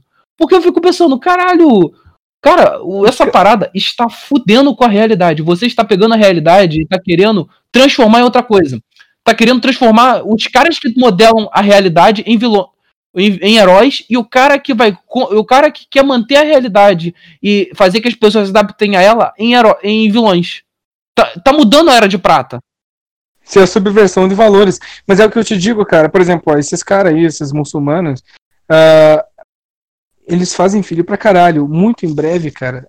Em todos os países da Europa, eles vão ser maioria. 2030 a Suécia é islâmica Po- Pois é. Cara, então o que vai acontecer é o seguinte: você vai ter nações de primeiro mundo que tem armamento nuclear foda caindo na mão dessa galera que é filho da puta, cara. Imagine a treta que isso vai dar no cenário da geopolítica mundial. Só que isso era tudo... que é a favor de, de poligamia a favor de meter porrada em mulher a favor de pedrejar mulher na rua a favor que mulher não vote não dirija de, de pedofilia, que eles casam com meninas de 10 anos. E, cara, então você vai pegar essa galera que são os filhos da puta, que essa é a verdade, e você vai dar pra eles poder. Imagine uma Alemanha, uma Inglaterra e uma França, totalmente isla- califados islâmicos. São os únicos três países que têm o potencial nuclear pra enfrentar os Estados Unidos. Já pensou? A terceira guerra mundial vai ser isso aí, cara. Só que o foda é o seguinte: Cara, o maior problema não é nem esse pessoal tá fazendo isso. Pro- são dois problemas maior que eu identifico com tudo isso. Primeiro, com relação à Alemanha. A Alemanha, devido depois da Segunda Guerra Mundial, todo o problema que deu com os judeus e tudo mais, eles acharam que a sua redenção histórica, a sua reparação histórica, seria simplesmente abrir a perna para todo mundo. Quer fazer alguma coisa aqui? Vem, faz o que quiser, a gente não vai falar nada. Por quê? Porque eles acham que essa é a forma de retratar todo o problema que eles fizeram com os judeus. E todo mundo. E isso está acarretando nesse problema que está tendo agora com os refugiados. Por quê? Porque qualquer um, qualquer alemão que fale um pouquinho em tipo, pô, galera, bora botar um pouquinho de regra, pelo menos, já é taxado de nazista, já é taxado de qualquer coisa nesse sentido. Então o pessoal acaba se acovardando, pelo menos na Alemanha. Outro problema que eu identifico também é justamente isso de eles serem julgados nas próprias leis. Cara, isso é errado. Você não pode abrir é, mão da sua cultura, do, da sua forma de reger a sociedade, porque outra pessoa tá vindo, outra pessoa que, ah, tem posto de petróleo, petróleo, ah, tem qualquer outra coisa. Por exemplo, eu morei nos Estados Unidos. Eu morei como latino. Não é branco, negro, Latino, latino. Tu é latino, eu sou igual os mexicano. Você ou você se adapta e aprende, ou tu vai embora. Foi basicamente isso. É basicamente isso. Quando a gente, nós lá, eu lembro que eu conversei uma vez com um cara que ele, que ele tinha um food truck. Ele era da Inglaterra, o maluco. Eu tava na Inglaterra na época. O cara ele tinha um food truck que era da Colômbia. O cara foi pra Inglaterra na década de 90, na época do cartel de Medellín. Uma casa de Medellín em Cali. O cara foi pra lá, cara trabalhou de lavando prato, ilegal. O cara trabalhou ilegal lavando prato, começou a aprender a cozinhar. O cara tem uma mega história de superação foda. Sabe o que acontece? O cara, o cara ele falou, cara, aqui eles me tratam, eles me trataram como lixo quando eu cheguei aqui, e agora os caras vêm pra cá ganha, agora os caras estão vindo pra cá ganhando mil euros de graça, não sabendo nem falar o idioma. Uhum. É foda, né, cara? Ou seja, para eles o cara que tá indo para cá só porque tá passando por um problema é mais importante do que eu que tô vindo para cá para trabalhar, para estudar, por exemplo, de para querer contribuir com a cidade deles. Sobre a questão da Malalacan, cara, ela é garota propaganda, Diego. Eu tenho que admitir que ela é bem escrita. Bem escrita? Você acha ela bem escrita? Oh, eu não acho ela bem escrita. Cara. Eu acho o quadrinho dela bem escrito. Eu acho que o, o, o, o, o cara, quando ele vai escrever, o, pelo menos a história de origem dela, ele escreveu bem. Porém, ela é um personagem só pra história de origem, porque eu fui ver, eu fui dar uma olhada nos quadrinhos de Jovens Vingadores que ela participa, cara, não dá. Não dá. É um personagem unidimensional. Ela só serve para uma coisa, que é, olha como os muçulmanos são coitados, mas fora desse, desse campo, em equipe Marvel, em grupo Marvel, ela não encaixa, diferente do Miles Morales, que ele surgiu antes de 2013, ele surgiu na, no universo é. Ultimate, ele é latino e negro, mas mesmo assim, é um personagem muito foda, porque quando os caras desenvolveram ele, eles desenvolveram ele pensando, esse cara, a gente, ele vai ter essas características, mas ele é um Homem-Aranha. Ele é um personagem, ele é um Homem-Aranha, ele vai ser versátil. Então, o Miles Morales é muito melhor que ela e muito melhor que a, a Coração de Ferro que você citou, por exemplo. Ah, sim. Mas é que para mim o pior não é nem a Hero Williams e não é nem a Kamala Khan. Claro, eu odeio mais a Kamala Khan porque ela é garota propaganda da, dos refugiados islâmicos, que são um bando de pau no cu que vem aqui pra estuprar as mulheres é ganhar dinheiro de graça e fazer merda. Pra mim, uh, o câncer mesmo da Marvel, foi ali que eu, eu olhei e falei assim, a Marvel tá morta. Foi a América Chaves. Porque aquele quadrinho, cara, era uma insanidade. Eu me lembro que na edição. Eu não vi. Eu, pelo menos o nome não me lembra nada. Pode me falar um pouco sobre? Tá, ah, vou dar um resumo. América Chaves ela é uma super-heroína que ela existia antes do All New All Different Marvel. Ela era dita como sendo bissexual, ela era, tipo, criada para agradar a minoria, mas ela era, tipo, um fanservice pra minoria. Tipo, ela não era uma personagem central, importante, nem nada. Ela nasceu numa dimensão mágica, onde só existe mulher, e ela é filha de duas mulheres, entendeu? Lá na dimensão dela não existe homem. Então, obviamente, que ela veio pra cá, pra ela, homem é uma coisa que não existe. O quadrinho dela era, tipo, uma, uma conjunto de fanfics lésbicas totalmente desconexas, a parte de super-herói, de ação, de ter uma trama, de ter um suspense, isso aí sempre era secundário. E o que era louco é que cada quadrinho dela tinha um discurso. Tinha um que eu cheguei a decorar. Era quase um filme pornô. Era quase um filme pornô sem cena de sexo. É, era, era um pornô lésbico teórico. Saca? E aí o que acontece foi o seguinte, cara. Tinha um quadrinho dela, velho, que eu me lembro, acho que é a edição Miss América número 5. Acho que é a Ameri Américas Marvel's América número 5. Aí ela sai com a aprendiz do Gavião Arqueiro, né? Que é uma japonesinha. E elas vão procurar uma namorada, ex-namorada da América Chave. Daí elas chegam, encontram. Essa ex-namorada é uma lutadora de MMA que parece um homem, cara. Parece um. Parece o CJ quando você deixava ele bombado e botava aquelas trancinhas no GTA San Andreas, sabe? tá ligado? tipo, a namorada da. A namorada guria era isso. E aí, a América Chaves sai voando, assim, com aquele CJ no colo dela, né? E aí a aprendiz do, do, do Gavigode, né? Ela olha e solta essa pérola. Uau! Então é assim que é quando duas mulheres se relacionam? Nossa, que maravilhoso! Se, se elas voltassem casadas, eu não ia poder sentir outra coisa que não fosse inveja, ciúmes. É assim que é quando duas mulheres saem, então eu aplaudo agora mesmo todas as mulheres que saem e se relacionam com mulheres pelo mundo e acho que todas as mulheres deveriam sair com outras mulheres. Uma coisa bem assim. Isso aí, sem sacanagem, isso aí não é nem militância, é só ridículo, é só burro. É, é só tipo, é burro. Cara, quem foi imbecil? Olha, eu, eu não quero falar mal da Gabi, galera que eu defendi há pouco tempo. Gabi, quem é o cara considerado? Quem é o mongoloide? Quem é o mongoloide, o maluco com síndrome de Down, que, que escreveu esse texto? É, uma, é então, é um é um homem que se veste de mulher, que se declara mulher, mas é um trans, travesti, traveco, mal feito, chamado Gabi Rivera. Veco, Veveco, não Veveco, ensinou. É. Veveco tira humanidade. É. é Veveco, é o Veveco chamado Gabi Rivera, cara. É tipo latina, Veveco, entendeu? Dois, dois grupos de minoria, um combo ali completo, entendeu? Bingo de minoria, né? É o bingo. Cara, e o foda é isso, tipo, todas as histórias da América Chaves, um dia leia como uma experiência de humor. Se você, tipo. se você Eu tô na quarentena, é. vou pegar o meu Jagermeister, eu vou beber um pouco e vou ler para me divertir. Isso. Vou fazer uma live lendo. Mas assim, ó, leia, assim, tipo, cara, não leve nada a sério. Como experiência de humor é, é foda, eu indico. É, é massa que todo quadrinho, cara. Toda edição. Durou seis edições e foi cancelada essa bosta. Só pra avisar. Sim, é, o sucesso foi monstruoso, memorável. Cara, era foda porque cada gibi dela, cara, no final tinha um discurso. Tipo assim, tinha uma página inteira com um balão enorme, assim, com o personagem literalmente fazendo um discurso uh, óbvio, entendeu? Não é nem sutil, não é que nem a Kamala Khan que você falou que até certo ponto é bem escrita. Não, era só o discurso assim, ó arrotado na cara da pessoa, entendeu? Era, esse para mim foi o ponto que eu pensei assim, Marvel, é, sinto muito, eu, eu fiz assim um, uma conexão mental com o Jack Kirby lá do além, falei, cara, desculpa, eu não posso mais apoiar isso. Dá licença, sartei. O problema também é o seguinte, nesse momento eles perceberam, nenhum personagem progressista nosso que a gente criou com o nosso elenco genial vai vender, tá deslanchando. Vamos fazer o quê? Vamos transformar os, vamos transformar todo mundo em viado e puta. É, Basicamente. É isso aí. Mas inclusive eu vou querer falar uma outra coisa, que o Gatão do Brasileirinhos, ele fala muito bem isso. Tem um podcast que, ele, que tem um episódio do Brasileirinhos, não sei se você já, já assistiu. Sim. Esse episódio não, mas já assisti Brasileirinhos. Cara, é, um, é sensacional. Assistam, inclusive, vão ver surpresas no futuro, depois eu falo com o Joker, mas continuando.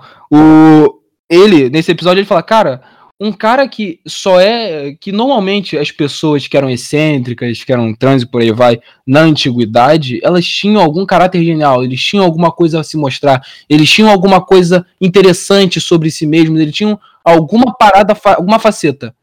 Essa galera atual, a maioria absoluta, não tem. E, o, e esse cara que você falou, não tem. O cara dessa American alguma coisa assim, que eu não li o nome todo, esse cara não tem alguma coisa. O cara ele não consegue fazer nada fora militar. O cara faz um quadrinho inteiro sobre militância. O cara nem tenta criar uma história para tentar dar uma botar a militância no segundo plano. O cara ele só milita. Isso não tem valor nenhum. É por isso que no final eu acabei é, mudando totalmente para um universo mais weeb, que é o otaku. Por quê? Eles não têm essa injeção de saco. Bem, tô virando Se você também. pega, por exemplo, vamos dizer um anime... virando otaku aqui também. Né? vamos pegar, por eu exemplo... sou Jojo Fag. Cara, vira. Um desenho recentemente... Jojo Fag? Jojo Fag, virei Jojo Fag. Não, eu tô falando, eu tô falando desenho mesmo, não tô falando anime não. Que, abre aspas, ficou famoso. Foi que, honestamente, eu gosto, porque eles não botam assim, enchem a tua cara assim, tipo, compra essa porra de discurso que é o The Dragon Prince, o Príncipe Dragão, lançou na Netflix e tudo mais. Cara, Eduardo, essa, esse The Dragon Prince, deixa eu explicar uma coisa. O problema aqui que eu, pelo menos, eu tenho, e você também tem, que a gente já conversou, não é terem pessoas negras, gays, lésbicas nos quad... nas É paradas. ser forçado. O problema é tu deixar forçado. É o problema isso. é deixar ruim. O problema é tu fazer forçado só pra vender militância. O Dragon É Prince não é. isso que eu falo, que eu gosto dele, porque ele não deixa forçado, ele deixa o mais natural possível. Agora você pega, por exemplo, eu vou ser sincero, eu não. Eu não, nunca acompanhei direito o universo dos quadrinhos. É, Marvel, DC, esse tipo de coisa. Eu mais acompanhava os filmes, esse tipo de coisa. Mas, tipo, eu que não conheço o- os quadrinhos, eu vejo os filmes, cara, eu vejo que fica forçado, por exemplo. Um dos poucos quadrinhos que eu já li, que foi World War Hulk, que foi o Hulk contra o mundo. Cara, achei sensacional. Mano, ele espancou o universo Marvel. Ele quase. Ele, derrotou, entre aspas, o Sentinela. Aí você pega o que eles tentaram fazer no coisa e ficou horrível. O cara toma uma surra. Tipo, por exemplo, se você pega, o cara espancou o Raio Negro na Lua. O cara quase. O Hulk quase destruiu a Lua naquela porradaria. Você pega uma porradaria que ele pega aqui no. Por exemplo, primeiro filme. O cara mal destrói a Nova York, cara. Ele pena pra caramba pra poder eh, bater nos outros. O Thanos deu uma surra gigantesca nele. O Thanos já deu surra no Hulk nos quadrinhos também, porra.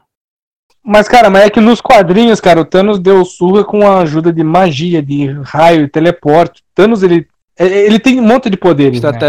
O Thanos, ele não é só um cara roxo forte. Ele voa, ele tem telecinese, ele tem telepatia, ele dispara ener- energia cósmica, ele controla um certo grau de magia, cara. Isso sem as manoplas, cara.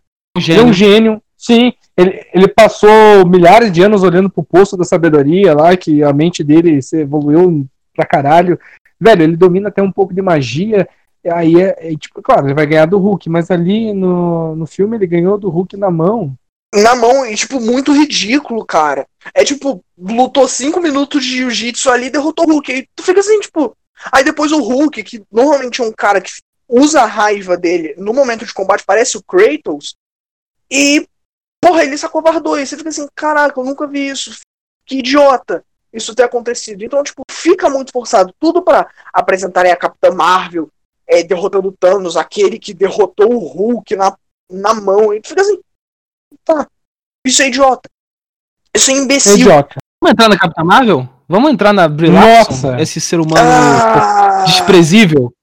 Ah, Agora, agora é tipo quando a Sociedade do Anel chega em Moria, que eles abrem a porta e entram lá e vão encontrar com o Balrog, tá ligado? Exato, Caraca. a Brie Larson é o Ela é o Balrog. Balrog, ela vai vir das trevas com chama desse demônio. A gente precisa muito de um Gandalf agora. Que bom que ele chamou o Joker. Espero que ele ajude nisso, porque ele tá há alguns meses a mais que a gente zoando a Capitã Marvel. Nossa, acho que isso aí já virou quase que o prato principal da casa. É bem assim, ó. Às vezes eu tô sem ideia pra postagem lá, e eu falo assim, sabe o que eu vou fazer? Vou trollar a Brie Larson. Bota lá e dá like, cara. O pessoal nunca cansa. O pessoal nunca cansa de odiar essa mulher. A mulher, é, deixa eu explicar de um jeito simples. Ela, a galera fala, olha como o filme foi um sucesso de bilheteria. Deixa eu explicar de um jeito simples pra você que acha que o filme foi um sucesso de bilheteria, porque ela é uma personagem muito carismática e muito mulher. E as mulheres foram ver o filme. Sabe o que aconteceu? Foi a mesma galera que foi ver o filme. De todas as vezes. Eu vou dar um exemplo aqui. Minha irmã foi ver o filme da Capitã Marvel, como ela foi ver todos os filmes da Marvel, porque meu pai levou ela.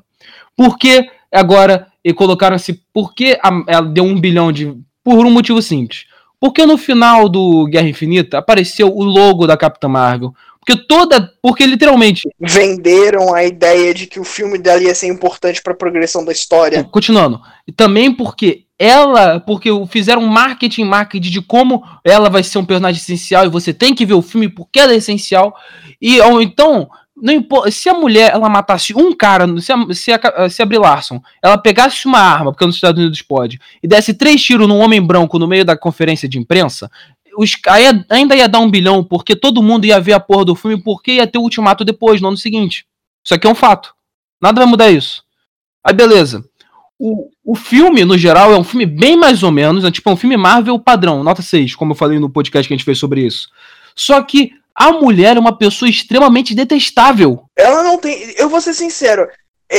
É, E como atriz, eu não vejo ela com tanto carisma quanto eu vejo outras personagens. Por exemplo, a menina que faz a Natasha, a Ruiva. Scarlett Johansson. A Scarlett Johansson. Eu acho que ela tem muito mais carisma como atriz do que a Brie Larson. O ser humano, porque ela tem alma, Eduardo. Cara, é que a, a, a Brie Larson, A atuação ela da foi invocada num ritual necromântico, ela não é um ser. A atuação da Brie Larson é pior do que a atuação do The Rock. Não, vamos inclusive falar o The Rock. O The Rock são, é o mesmo cara. É o, o The Rock é o filme. o- o- todos os filmes dele é o mesmo cara. O filme que ele é um lutador de futebol, que ele é um jogador de futebol americano, Essa que ele é um é agente minha. da CIA do governo. Tu- não, a teoria é sua, eu sei. Só tô aqui mostrando. O filme, ele, todos os filmes são é o mesmo, é, é um cara, é o mesmo personagem fazendo todos os filmes, contando a história da vida do The Rock. O último filme vai ser ele se tornando um ator. Vai. Mas- Essa é a melhor teoria que eu já criei, cara. Exato. Mas, Gustavo, cara, essa mulher, ela é irritante porque ela, ela tem tudo que eu mais odeio numa pessoa. Ela é loura, Eu odeio loiros, ela é progressista. É, a gente tem problema com loura. Não é só o Cismil, não. Eu também tenho problema com louras. Bom, no seu problema é porque você não consegue pegar. O meu problema é porque eu odeio mesmo. Tipo, Não, não é por isso. Não é por isso. É porque eu tenho realmente problema com loura. Por algum motivo, essas garotas me odeiam só de olhar na minha cara. Vou dar um exemplo aqui. A mulher que. A negra do movimento bafo de teta. Feminista do movimento negro, por exemplo. Ela. Pra mim, eu entendo ela falar as paradas que ela fala, falando merda por aí vai. Eu não entendo uma garotinha loirinha, americana, riquinha, que a família toda é rica, que ela é empresária, que ela subiu em Hollywood multimilionária. Eu não entendo ela falando que um filme de super-herói vazio, que a gente vai ver porque a gente gosta do quadrinho, que as crianças vão ver porque gostam de ver filme de explosão e, e e briga. Eu não entendo por que ela acha que vai ser realmente tão importante e que para as menininhas que vão ver esse filme e o porquê ela acha um absurdo tão grande homens brancos verem um filme, verem filme e a opinião deles em relação ao filme. Cara, sabe o que você cai? Eu não ia falar disso porque a gente tava falando, não nesse momento, mas eu vou usar isso como exemplo. Vamos, por exemplo, pegar o filme As Panteras que lançou no final do ano passado ou retrasado, não lembro agora, passado. Foi 2019. Que a diretora virou e falou assim: esse é o primeiro filme dirigido, escrito e roteirizado, tudo por uma mulher, por mulheres. Aí fez o filme. E ela fez a declaração: nós não precisamos desses machos brancos, héteros ou outro tipo é, para o nosso filme fazer sucesso. Só as mulheres vão custear nossa nossa produção. O filme vai ser um puta de um sucesso. Um dos maiores fracassos do ano passado. A primeira coisa que a diretora fala: Ah, mas isso é culpa dos homens que não foram ver o Ah, filme é. porque tinha personagens femininas empoderadas. Cara, juro, todo mundo na internet começou a compartilhar isso, tipo, mas você não disse que conseguia fazer sucesso sem nós? Deixa eu explicar uma Aí- coisa. Ela ficou puta, ela falou assim, bando de machista. Terminando o clássico, Deus do bando de machista. Cara, isso aí rendeu muito like lá na página, cara. Porque é uma zoeira muito fácil de fazer. ai, ai, agora, Isso aí eu já vi entrar na lacração Marvel. Que quando os caras perceberam que os personagens que eles estavam criando próprios com a lacração estavam sem expressão, sei lá, só o Miles Morales, mas o Miles Morales é um de, sei lá, 20 personagens lacradores, sendo que ele nem é nem lacrador, tipo, ele não. nem- ele é só um novo Homem-Aranha, ele é só tipo um Homem-Aranha da Terra 12, ele não é nem, tipo, ele não luta nenhuma pauta, ele não é. Os caras não colocam pauta no quadrinho dele. Colocam nos outros, sei lá, Malacan por aí vai. Aí o que acontece? Em todos esses quadrinhos aí, os caras perceberam, porra, não tá vendendo. Vendeu, sei lá, uma edição, as outras ninguém vendeu, ninguém tá dando uma bola. O que a gente faz? Porra, os caras não pensaram, talvez a galera não goste disso. Eles pensaram, é porque a gente não colocou nos personagens que todo mundo ama e gosta. Vamos transformar o Hulk em um asiático gay, vamos colocar o homem, vamos matar o Homem de Ferro, transformar o Capitão América em nazista, vamos fazer isso e partir pra vitória. Pois é, né, cara? Acho que o Império, Império Secreto foi um dos maiores fracassos das todas as sagas da Marvel. Se não foi o maior. Cara, aquilo ali foi. A Guerra Civil 2 também deu raiva na Guerra Civil 2. Eu, eu dei uma lida na Guerra Civil 2, mano. Que raiva aquela porra. Porque o conceito era bom. O conceito do quadrinho era bom. Se fosse na Marvel de 2000, 2005, teriam feito muito foda com o conceito que eles tinham, por exemplo. Sim. O problema foi que os caras enfiaram umas paradas merda. O cara enfiou um. Sério, mano. Aquilo. Ai. Os caras cara me fizeram torcer pro Homem de Ferro, cara, no, no universo do quadrinho. O cara que basicamente. Sério, o Homem de Ferro, que pra quem não entende no quadrinho, ele é o cuzão mor. O Homem de Ferro não é um carinha legal igual nos, nos, nos filmes. O Homem de Ferro no quadrinho é um cuzão mor. Ele é cuzão o tempo inteiro. tipo, tu gostar do Homem de A, a galera acha que o Homem de Ferro é tipo o pai do Peter Parker. Cara, nos quadrinhos ele mandou matar o Homem-Aranha, cara. Mandou dar os super vilões que quebraram o Homem-Aranha pau, cara, na Guerra Civil. Tipo, ele é muito filho da puta. Ele só é um cuzão mesmo, do caralho. Ele, nem considero ele um super-herói. Ele é um personagem Marvel que ajuda a deter os vilões, mas não considero ele um herói. Ele é só um pau no cu, cara. Exato. Mesma coisa comigo. Eu também considero o Homem de Ferro um pau no cu do caralho. Aí o que acontece? Os caras fazem um pau no cu ter razão. O cara faz um cuzão. Eu, eu chegar e falar, porra, Homem de Ferro, a Brie Larson. Porque, deixa eu explicar. Porque eu já tinha visto o rosto da Brie Larson. E quando eu vi a Capitã Marvel, eu não consigo dissociar. Aí, aí já veio no meu cérebro. Capitã Marvel, Brie Larson. Logo está falando merda. Aí depois, quando você vai ler o discurso, realmente está falando merda. Realmente o Homem de Ferro está certo. Eu não posso falar muito sobre autoria de quadrinhos, esse tipo de coisa, até porque eu já falei, eu não leio. Mas, por exemplo, eu posso pegar exemplos de outras séries. Por exemplo, uma série que eu gosto, mas eu tenho que fazer vista grossa pra muita coisa ali dentro. Por exemplo, é Brooklyn Nine-Nine.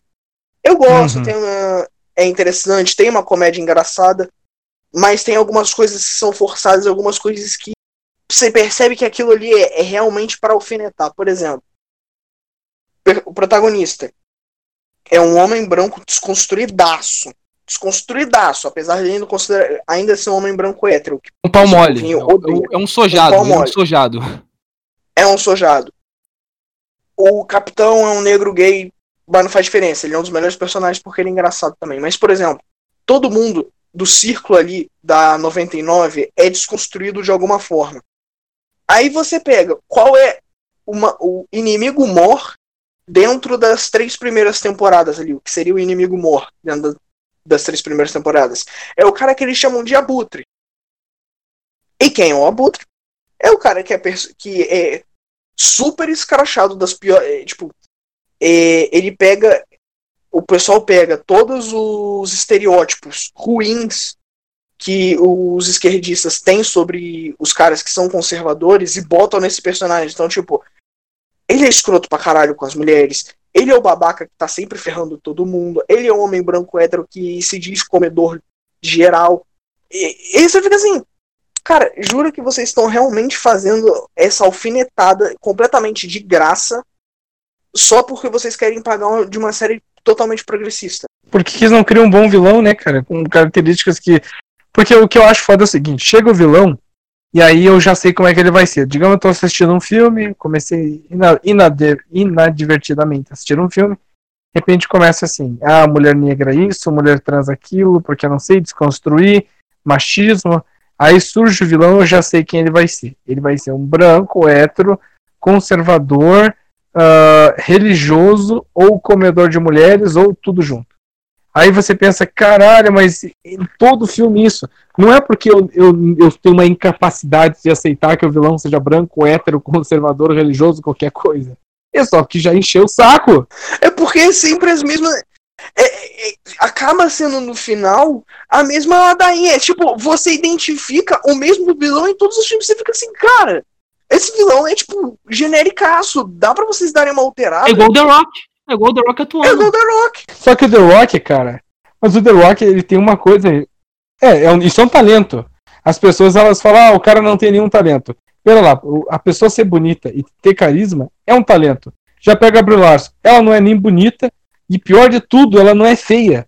Ela é alguma coisa assim, não vale da estranheza, entendeu? Tipo, é, a- é- tipo, você não sabe dizer que tipo é a cara dela. É feia, é bonita? Não Cara, sei, é estranha. O Oh. Diga aí. você conseguiu agora uma proeza. Uma proeza que todo mundo que já veio no Ring Bell tem uma frase que define essa pessoa. Essa frase assim: essa, essa mulher ela tá no vale da estranheza. Sério, essa frase ela vai ser eternizada. A gente vai usar isso o tempo todo agora. Muito perfeito. Mas é, tipo perfeita assim, você frase. acha ela feia? Tipo, feia, feia, que é uma mina assim, baranga? Não, longe disso. Metade das meninas que eu fiquei eram mais feias do que ela. Tá, mas você acha ela bonita, ela, ela é gata? Não, não, não, não. Existem mulheres muito mais bonitas do que ela. Mas ela também não é normal, cara. Tipo, ah, então ela é mediana. Não, ela é alguma coisa sutilmente anormal, cara. Sutilmente vai dar anormal. estranheza. E querendo ou não, isso também é um então- talento. Não sei se é um talento pro. Mas se ela fosse uma pessoa legal, seria um talento pro bem, mas. Não, cara. Mas aí que tá. Aí que tá. tu- Tudo bem, o visual dela pode ser uma bosta. Acontece. Por exemplo, você pega o Robin Williams, ele fez filme que ele era o galã, ele fez filme que ele era herói, que ele era o Peter Pan, que ele lutava, ele fez todo tipo de filme. Ele era um cara baixinho, gordinho. Mas o cara tinha um puta carisma, cara. Aí você pega, qual é o carisma dessa mulher? Velho, eu te digo assim, se você pegar uma mulher, uma funcionária. Uma pedra tem mais carisma que ela. Mas nem precisa ser uma pedra. precisa- Você pode pegar a coisa mais sem carisma do mundo. Pode pegar uma mulher funcionária pública de algum cartório, de alguma cidade aí, cara. Ela vai ter mais carisma que a Brie Larson. A tia, a velhinha que toma conta da livraria tem mais carisma do que ela. As mulheres as mulheres da junta militar lá, quando você vai se alistar para o serviço militar, essas têm mais carisma que a Brie Larson, cara. Ela é, simplesmente ela é, ela é um enigma. Tipo assim, ela é, co- como é que uma pessoa pode ser tão sem graça, tão dá um repúdio tão forte e pode ver que as- essas mulheres que se identificam com ela são mulheres que você tem um repúdio disso, cara. Tem uma página aqui no Brasil que ela é a nossa assim a inimiga, entendeu? São as Girl of Comics. É, Ah, eu também! Ah, também. é, é. Eu conheço, As- eu conheço essa página. As, as Girl of Comics é massa, assim, tipo, que elas falam da gente sem falar. Tipo, elas pegam nossos posts, elas tampam, elas pintam, assim. Fizeram com a gente também. Elas É. falaram um podcast, falou isso, isso, isso da gente. Fizeram também isso. É muito fofo. Ah, então, então vamos fazer um podcast sobre as Girl of Comics. E aí vocês anunciam assim, ó, aquele podcast do Ring Bell vai fazer um podcast sobre as Girl of Comics e o convidado vai ser o Joker da Quarto Mundo. Vocês vão ver ela surtar. Cara, tipo, Vai ser maravilhoso, vai ser maravilhoso. Bora fazer isso. Bora fazer isso. tipo Mano, assim, porque O melhor foi foda- o Roderick, foi o Cláudio, nosso amigo. Ele falou do nada, ele falou descompromissadamente. O cara tem que ser tão retardado quanto um curtidor da Girls of Comics. Eu falei, aí sim. Aí sim. Aí É, sim. vai ser bem. É, Cara, tipo, mas sabe o que eu acho foda com relação a, a Girl of Comics é o seguinte. Ah, na página delas, é, as postagens de Big Brother de novela tem muito mais like do que as postagens de filmes super-heróis e tudo, cara. É louco, nem o público delas tem interesse nos filmes de super-herói e nas coisas da Marvel, cara. Essa que é a, que é a doideira de. Cara, porque no final, sejamos honestos, o povo tá cagando pra isso. O, o pessoal que vai no cinema tá cagando pra se ter ideologia nos filmes ou não, cara. Eles só querem algum tipo de entretenimento que vai apagá-los do mundo real por uma hora e meia, duas horas. É por isso que, por exemplo, as pessoas têm, não gostam, gostam mais de filmes de heróis, esses, é, os persona as personagens, no caso, porque personagem feminino, é, tanto para homem quanto para mulher, que fazem coisas mirabolantes, que porra, vão pro espaço e tudo mais. Eles preferem esse tipo de filme do que algum filme, por exemplo, As Panteras. É, é lembrar de As Panteras ter tido menos bilheteria, o, o pessoal preferido ido ver é, Ford versus Ferrari, que é um filme bom pra caramba, por sinal, é, do que ver As Panteras. Por quê? Porque tinha ideologia. Mas o que eu ia dizer é o seguinte: é que, é que as mulheres que se identificam com a Brie Larson, elas são os lixos de mulher. Só vê lá na- no- nos grupos da Girl of Comics, porque tem umas meninas da Girl of Comics que são tão cuzona que, é, que eu não confio nelas, mas elas enviam prints pra minha página de, de coisas que elas falam de nós lá no grupo da Girl of Comics. E tipo, quando você olha o perfil das meninas, cara, tipo, é tipo assim, o cara pensa assim, velho, eu, eu preferia ficar com um homem do que ficar com essa mulher aí. De tão escrota que ela é, cara. Esse é o perfil das curtidoras delas. Nesse ponto, ser gay é uma evolução. Nesse ponto, É, ser gay é uma nesse evolução. ponto seria uma evolução. Sério, tem uma, porque, cara, essas mulheres, elas são. é, A maioria delas é cuzona. For real, é, tipo, gente cuzona de verdade. Como tu falou, a mulher, o que ela acha que vai fazer? Ela acha que ela vai postar a fotinha do grupo xingando vocês. Ela acha que você vai fazer o quê? Vai desistir? Ai, desculpa, eu vou chorar. Mano, engraçado foi a polêmica que deu, por exemplo, indo pra, mais um pouquinho do universo dos jogos que tava tendo, por exemplo, você pega Overwatch. As feministas falando assim, nossa, a diva é a melhor personagem porque ela atende aos requisitos do mundo é, feminista. Aí beleza. Só que Overwatch tem uma coisa engraçada. Overwatch tem uma coisa engraçada. É, desde o início, ele é feito de um, de um quesito extremamente sexualizado de todos os personagens, seja homem, seja mulher. Tanto é que você vê os caras extremamente é, estereotipados, portões, tanquinho, tudo mais. As mulheres, sim, com corpos esbeltos. Aí, porra, fizeram uma. O, os desenvolvedores fizeram uma, uma skin da diva que ela era colegial. Mano, a quantidade de repórter fe, é, de mulheres repórteres feministas falando uns absurdos com relação a isso, cara, não tava no gibi. Dá um outro exemplo aqui, cara. Vou falar uma parada. Essa galera que, que enche o saco em representatividade, fala, porra, tem que ter isso, tem que ter aquilo. Sabe o que acontece?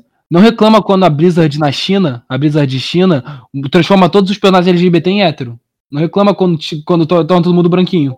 No, no Overwatch da versão chinesa é muito diferente do Overwatch da versão ocidental. Não reclama quando vem um jogador de Hearthstone é, e fala liberdade a Taiwan e. Ah, a, Hong Kong.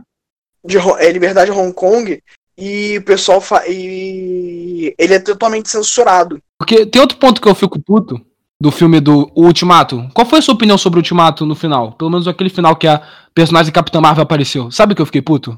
Foi que deu para ver que só eles só destruíram o Thor como personagem, só sojaram o Hulk para ele ficar um bunda mole, só fizeram tudo isso, só, sabe para quê?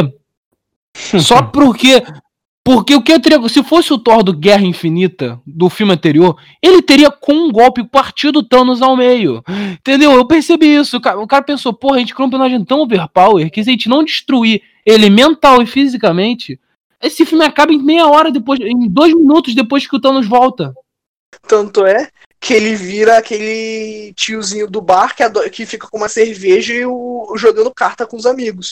Não, mas o que eu fico mais louco com Guerra Infinita é o seguinte, cara. Eu não sei se vocês gostaram do filme no geral, assim, tirando a lacração. No geral, gostei. No geral, o filme teve muita coisa boa, mas também teve muita coisa que para mim foram defeitos. Tipo, o, o primeiro, o Guerra Infinita, o, o anterior ao Ultimato foi muito melhor. Ah, o Guerra Infinita foi muito melhor. Mas assim, ó, eu fico louco com, com uma série de coisas que eu já via que apareceram ali no, uh, no Ultimato, que, cara, tipo, uh, antes da lacração e tudo, eu acho ele um filme muito ruim tipo, eu posso provar, assim, por A mais B, que ele é um filme muito ruim. Eu até fiz uma, uma postagem na, na Quarto Mundo, onde eu elencava todos os pontos que me levavam a pensar que o Ultimato, tô até vendo se eu acho, uh, que o Ultimato era um filme muito ruim. Só que eu tenho que ver se, se eles não me se eles não me excluíram esse texto aqui, cara, porque olha, Cara, a única coisa que eu gosto dos filmes da Marvel são a, é, os efeitos que eles têm que realmente isso é, é, são efeitos que eu gosto pra caramba.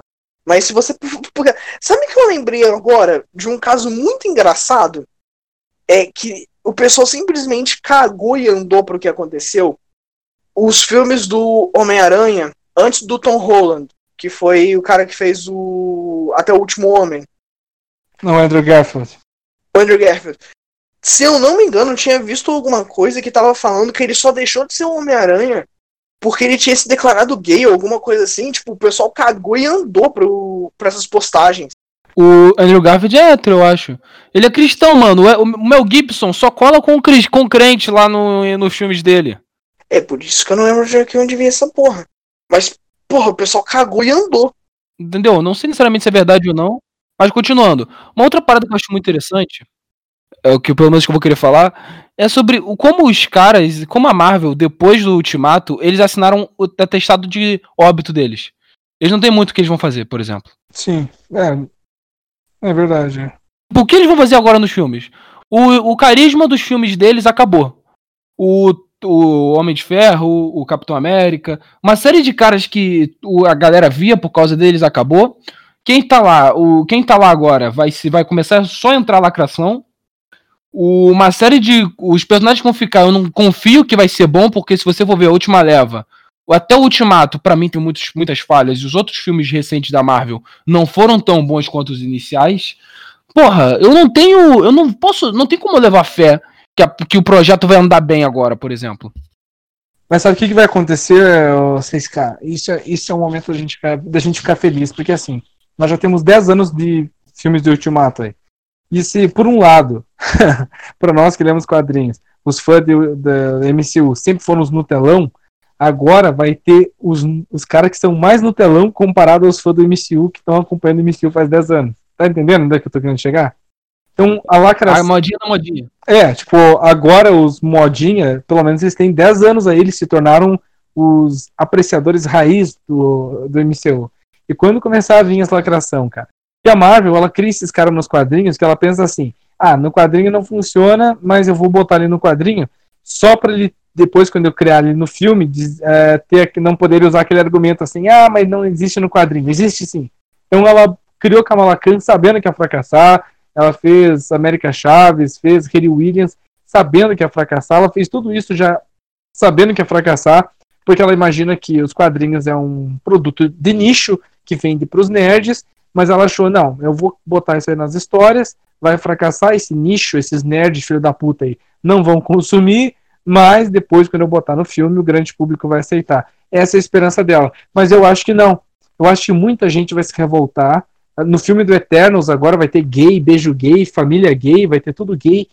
Cara, vai ter mudança de gênero dos personagens. Eu- no Thor 4, tenho certeza que mu- muita gente vai ficar decepcionada com o que vai acontecer de ser a mulher no lugar do Thor, porque o Thor é jovem, tinha condições de continuar sendo Thor. Velho, essa galera vai vir tudo pro nosso lado. Vai vir aqui escutar o pod. Cara, por isso que eu falei Entendeu? pra Eles você. vão, eles vão escutar. É tudo nosso. No final, é muito mais jogo você fazer É igual o que eu faço, cara. Eu só vou no cinema realmente pra ver filme de guerra, por exemplo. O último fi- é, filme que eu vi no cinema foi em 1917. Outra coisa, ele não vai mais no cinema ver filme de herói comigo.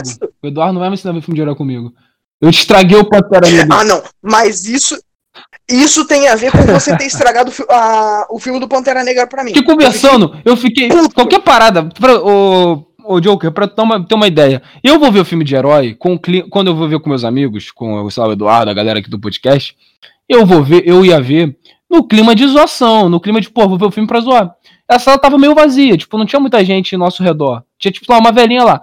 Eu conversava, eu falo baixo, eu falava baixo no ouvido do Eduardo. Só que o Eduardo, ele falava, caralho, Só que o resto não. só que outra parada, o Eduardo ele ficou puto, ele falava alto. A velha corrigiu o Eduardo porque eu falei baixo pra ele, mas o cara me respondeu alto. Não, não, não, não, não, não. Vamos contar o que realmente aconteceu. Você tava falando baixo, mas você pegava, por exemplo, Daria, Momo, Guerra, tava todo mundo falando alto e o pessoal tava reclamando. Chegou um momento que, sim, o meu, o meu estopim foi com você, mas eu fiquei puto e falei assim: calem a boca que eu quero ver filme. É a velhinha. Aí a velhinha da frente ficou irritada comigo. Maravilhoso. Maravilhoso. Mas continuando. A parada é o seguinte, tá tudo nosso. É só tu analisar por que o Mass Effect Andromeda aqui, os- o Mass Effect Andromeda não vendeu? Por que a Blizzard tá boicotada? Por que a Blizzard tá boicotada?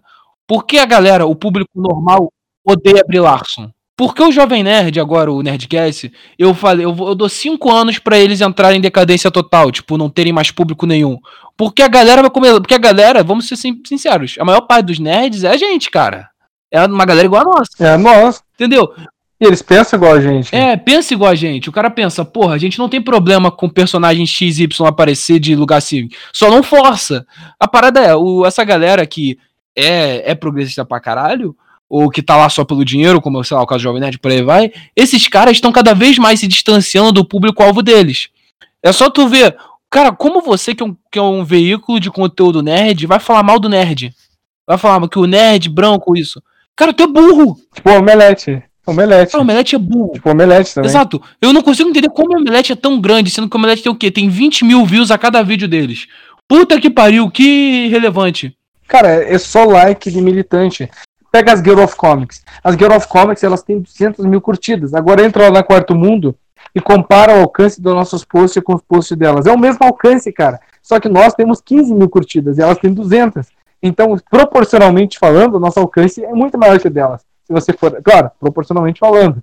Agora, na prática, é o mesmo alcance, cara. Porque a página delas é tipo LGBT. Aí chega o LGBT, ah, eu vou curtir porque a página é LGBT. Mas ele não acompanha a publicação, ele não lê os conteúdos, ele não ri dos memes, ele vai lá e vai seguir Ariana Grande no Twitter, entendeu? Ele vai, ver, ele vai ver outro viado rebolar o cu, ele não vai ver a parada. É isso aí que eu tô dizendo. E se você pega, por exemplo, ah, porque Capitã Marvel foi sucesso, ela veio no hype do Ultimato e tal, você já falou isso aí.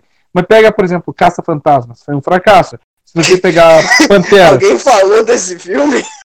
É, tipo, a, Pantera, a, a Panteras ali que ele citou foi um fracasso. Uh, Exterminador do Futuro lá, que era só com mulher, não sei, foi um fracasso. Se você pegar. É, foi o Exterminador do Futuro Destino Sombrio. Cara, eu não sabia que ia ser tão, tão fracassado. O filme do Rambo que foi. É, que, tipo, vamos ser sinceros, aqueles filmes dos anos 80, 90, até 70, daqueles. É, dos bombadões, a época de ouro de Stallone, essa galera toda, hoje em dia não faz mais tanto sucesso. Hoje realmente só foi ver quem, quem foi ver esses filmes era a galera da antiga que gostava. Foi só pela nostalgia. Mas, cara, aquele filme teve mais sucesso do que muito filme lacrador de hoje. E, é um filme legal, cara. Te digo que não é de todo ruim ele. É um filme legal. Ele, ele deixa claro para as mulheres é o seguinte: não, não, cara, o mundo não é um parquinho de diversões. Se cuidem. Essa é a mensagem do filme para as mulheres. E as mulheres não querem ouvir isso. Você, tipo, imagina você chegar para uma menina e falar assim: uhum. se você for pra uma festa cheia de traficantes drogados, eles vão te estuprar. E sabe, tipo, você, ou seja, você explica o que vai acontecer e diga, Cara, para evitar, não se drogue. E não se drogue numa festa cheia de traficantes drogados. Só que as mulheres, elas não querem ouvir isso, porque elas querem acreditar que elas podem ir numa festa barra pesada, cheia de traficantes de droguinha e que nada de mal vai acontecer com elas. Vocês entendem? As mulheres são assim. Para elas, o conceito de consequência de seus atos não existe. Mas continuando ali, uh, outro filme que foi um fracasso, além de Caça-Fantasmas, foi o MIB Internacional que era tipo basicamente os homens de preto, só que botaram aquela Tessa Thompson, que é a Valkyria do Thor Ragnarok, como sendo uma das homens de preto. Esse filme foi um fracasso. Cara, trocam o Smith, cara. Smith é um poço de carisma, cara. Pois é. Ele validou Aladdin, e olha que Aladdin é um filme bem mais ou menos, mas vai sair o 2. Por quê? Porque tem o Will Smith. Então é isso que está acontecendo. Uh, a, a narrativa é só o fracasso. Agora, nos games eu não sei, cara. Eu não sei se os gamers vão. Porque eles compraram o jogo do Kojima em massa. Aquele jogo é uma lacração do cacete. E o Kojima é um esquerdista lacrador do cacete. E eu falei que esse jogo era uma lacração do cacete. E o próprio Kojima, o próprio Kojima, filho da puta, deu uma entrevista falando mal do Trump, falando mal do, do, do, do BR Exit lá da, da Grã-Bretanha, que ia sair da União Europeia.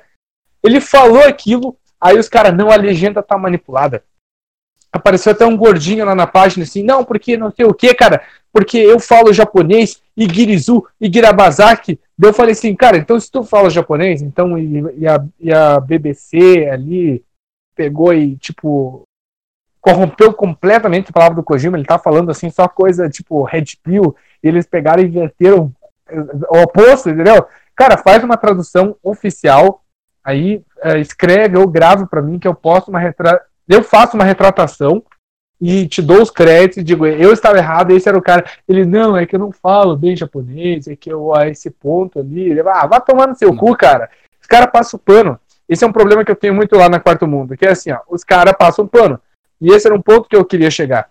Que você falou antes ali que a, que a Kamala é bem escrita. Mas o que, que acontece? Eu falei, por exemplo, The Witcher. Eu, uh, The Boys. Eu falei, The Boys é lacrador. Eu falei, só que, ah, mas foi uma lacraçãozinha pequena. Ah, The Witcher é lacração. Ah, mas é uma lacraçãozinha, é só mudar a personagem ali pro Série, não o livro.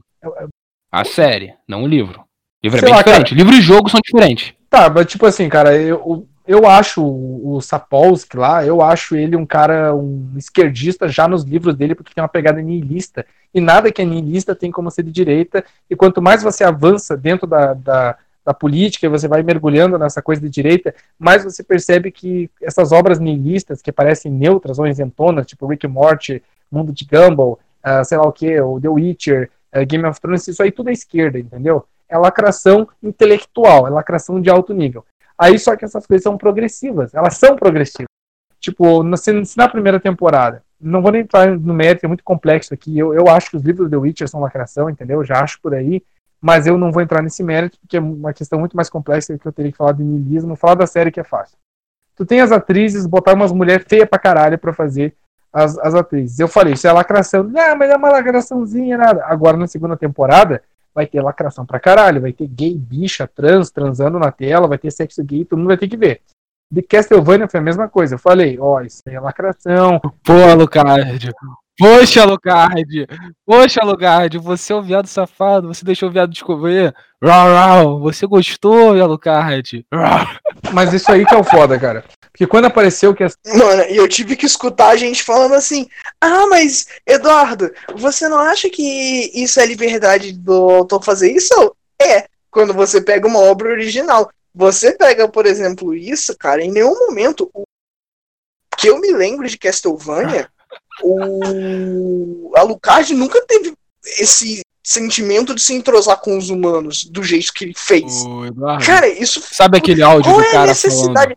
Ô, Alucard, você é um viado safado. Eu vou botar esse áudio agora no podcast. Eu vou editar e colocar esse áudio. Vai, Coloque, coloque. vai.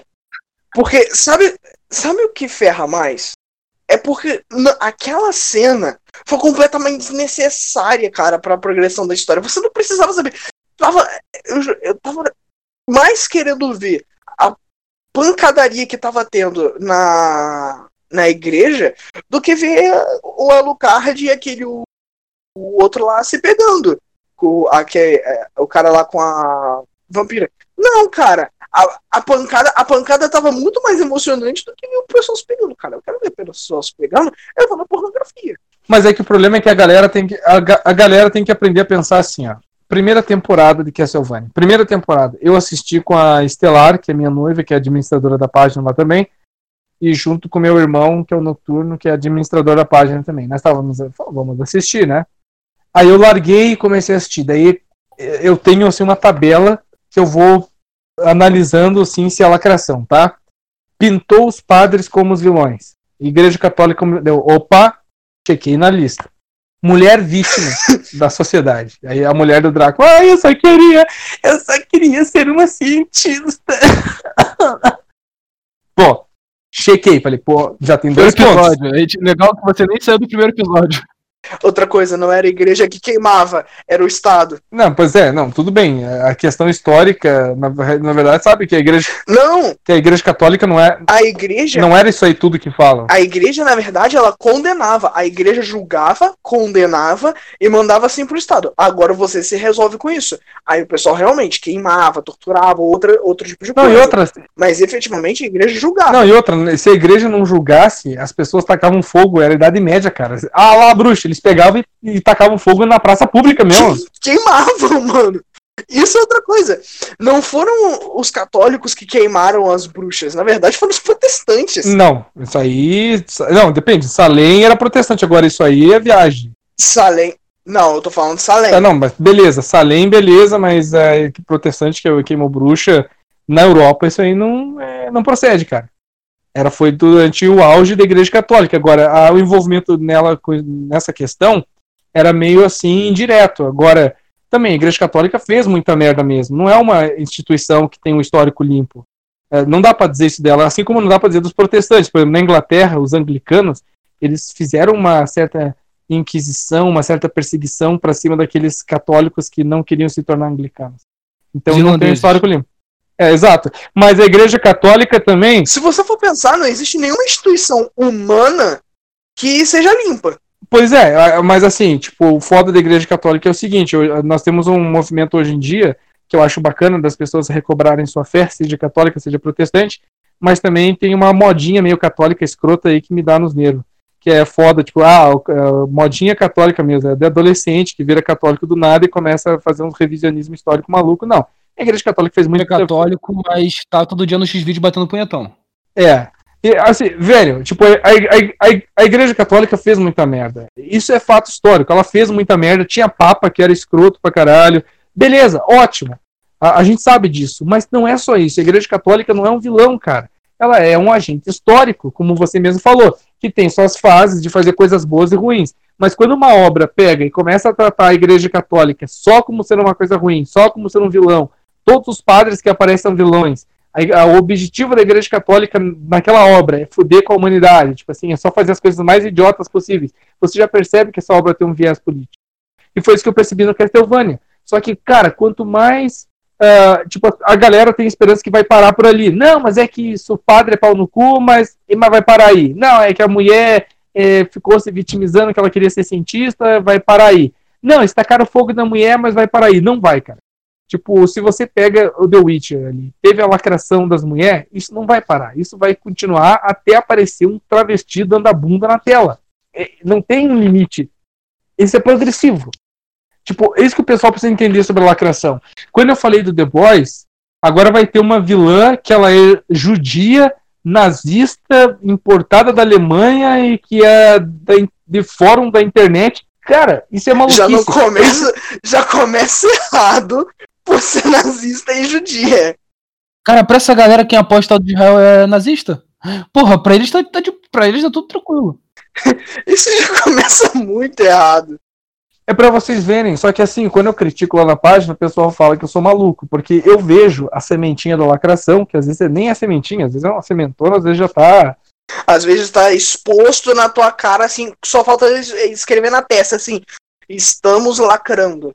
Só que o foda das pessoas é que assim, tem muita gente que acha foda Castlevania, assistiu os vídeos do Zangado, saga Castlevania, daí né? o Zangado faz os, os filmes, resumo dos games, Tá ligado? Gostava, Aí a galera. Eu gostava do Zangado, galera, cara, mas o Zangado. Eu gostava também. Eu, eu gostava do Zangado, Jovem Nerd. Isso aí é normal, a gente vai se decepcionando conforme o tempo vai passando. Cara, foi o seguinte: não teve a galera que gostava do Pelé e o Pelé largou os filhos. Cada um tem o seu ídolo que você se decepciona. Nosso. O Olha, os nossos caras eles estão abrindo. No nossos caras eles estão batendo palma e abraçando e abraçando o governo genocida, cara. Tipo, o. Não, os nossos caras estão ganhando dinheiro verba pública de da Petrobras na época da corrupção, porra, entendeu? Cada um tem uma decepção diferente. níveis de decepção, cara, níveis de decepção. Mas agora, se você pega, por exemplo, o Last of Us 2, uh, ah, já começa o game, a namorada é mostrado beijo lésbico. Tá, beleza. Ah, é só um beijo, tá. Aí, no outro segundo trailer, já mostra que a morte da namorada é, é, árabe, com cara de muçulmana, da Ellie, é a motivação principal dela no jogo. Aí você fica, eita, eita, eita. Eita. Aí, Porra, tá, eles estão estragando um dos melhores jogos que eu já joguei. Aí sai um teaser, aí nesse teaser mostra uh, uma espécie de seita católica que pega a, as pessoas e mata elas, e a mulher ela mata e fala assim: eles são eh, estão aninhados com o pecado, temos que matar eles. Daí chega os bichos lá, os, os zumbi do. Que é zumbi? Foda-se. Ah, não, não é zumbi. É zumbi. Aí chega o zumbi lá do, do Us e ela olha e diz: Ah, os demônios estão vindo. E, aquela, e ela se refere a uma mulher que abandonou essa seita maluca ela, como apóstata, que é o nome que dá ao padre que casa, ele larga a igreja católica e vai fazer outra coisa, é um apóstata. Então, tipo, tem toda pelo que eu entendi, os, os vilões do jogo vão ser seres humanos, brancos, cristãos, e que mataram a namorada, e que eles estão, tipo, meio que talvez numa teoria de, de culpar os gays pela praga dos fungos, talvez, e que a Ellie, basicamente, ela vai matar a gente branca cristã eleitora do Bolsonaro nesse, caralho que o zumbi é só um. o que ele tá falando é verdade, mano. Sei, mano, mas eu sei, é por isso que eu sei. Por isso que eu falei, o caralho, mano. Que decepção. Mas só que assim, o foda é o seguinte: eu, eu vou lá e aviso lá na página, eu, eu pego o. Gente, eu peguei um trailer e legendei. E botei na página. Falei assim, gente, olha essa legenda. Eu explico assim, gente, por favor, eu não sou louco. Ó, prestem atenção nisso aqui. Eu não sou louco. Eu não sou louco. Aí você eu, não eu não sou louco. Mas a galera chega assim, ah, porque não sei o que. Então eu desisti de falar. Agora o que eu faço é o seguinte: eu deixo, que nem The Boys, eu acho que é lacração, tá? A, a, já teve aí essa agora judia nazista, então eu só espero. Agora vai ter adaptação de Diablo pro, pro Netflix. Eu não vou nem zoar, cara. Eu vou só esperar e quando, quando aparecer o, o alguém dando cu pro capeta, eu vou postar na página e falar assim: olha aí, olha aí, olha aí. Ah, cara, Diablo não, mano. Mas é Pô, foda, eu adorava cara. Diablo, cara. Vem fazer essa sacanagem, é, é tenso. Mas vai ter adaptação de, de Diablo pela Netflix. Diablo tem a ver com pecado, com coisa. Qual, qual dúvida que eles vão encher isso aí de sexo gay, cara? Qual a dúvida? Mano, sabe que é engraçado? Eu já vi tanta gente. Eu já vi. Eu já vi postagem de padre falando assim: ah, que não sei o que, Diablo é um excelente, é um excelente momento para você deitar o demônio na porrada. E o pessoal falando assim: jogue isso, cara, é mó legal. E é Aí agora eles vão vir com essa palhaçada. O jogo é massa. Eu sempre gostei do estilo de Diablo. E, cara, eu tô muito hypado por esse novo Diablo. espero Quatro? que eles não venham com lacração. Uhum. Bom. E eles vão retrazer uma personagem que foi esquecida na história, que é a Lilith. Cara.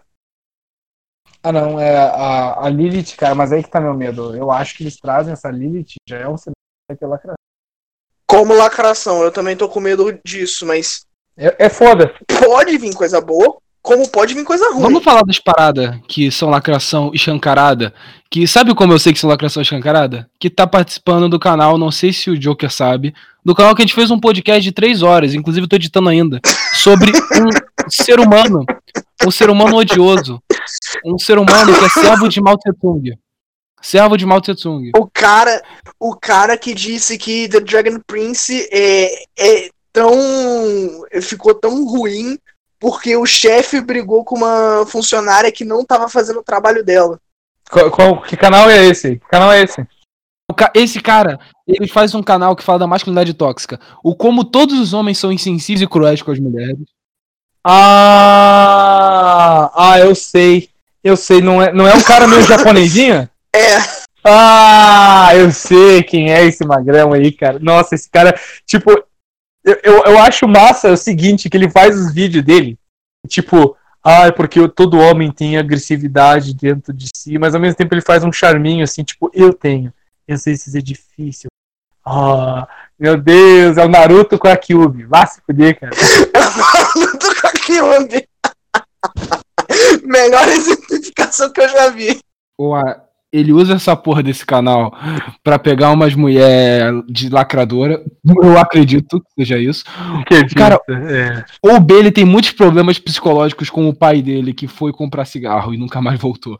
Porque puta que pariu, mano. Puta que pariu, que cara escroto. Ele, sério, o cara, ele. Mano, ele falou o seguinte. Sério, ele fala de. Ele, e sabe, com ele eu descobri um desenho que eu, eu nunca ouvi falar, pelo menos eu, eu, a, eu conheço gente que já ouviu falar que é o Steven Universo, mas nunca assisti. Cara, que desenho de merda, hein? É bom, mas lacradorzinho. Não, não é bom, é uma merda, Eduardo. Nunca que você vai resolver os problemas abraçando os outros, Eduardo. Sim, sim, e isso é uma crítica que eu tenho. Crítica que é uma merda? Tá basicamente falando, é uma merda, porra. É uma bosta. Coitado do Eduardo, ele gosta. É. É porque eu vou ser sincero, eu ignoro. Quando eu vejo esse tipo de coisa, eu ignoro tudo, lacração e tudo mais, eu só ignoro porque eu quero ver como é que vai funcionar. Se eu acho a história uma merda, aí eu me importo com lacração e desço, e desço o malho. Se, ela, se é bom, se eu gosto, por exemplo, é... Horas de Aventura. Horas de Aventura tem uma história legal. Ficou merda nas últimas temporadas? Ficou. Mas começou muito bom. Tinha a sua lacraçãozinha? Tinha. Mas eu ignorava. Agora, você pega, por exemplo, é, o Steven Universo. O Steven Universo tem uma. A base da construção do desenho é você não precisa de violência para resolver os seus problemas, o que é muito engraçado, porque eles as Crystal Gems descem o sarrafo em todo em todo vilão que aparece. Aí só depois o Steven fala assim: "Ah, não, galerinha, vamos se amar, maior maconheiro da face da terra". Não, cara, a parada é o seguinte, esse desenho, ele é uma merda. É, sério, é uma merda, tipo, é uma merda em níveis extraordinários. É um primeiramente porque desculpa aí. Desculpa essa porra de ah, o personagem principal tem que ser gordo, mano. Tem que ser gordo personagem principal?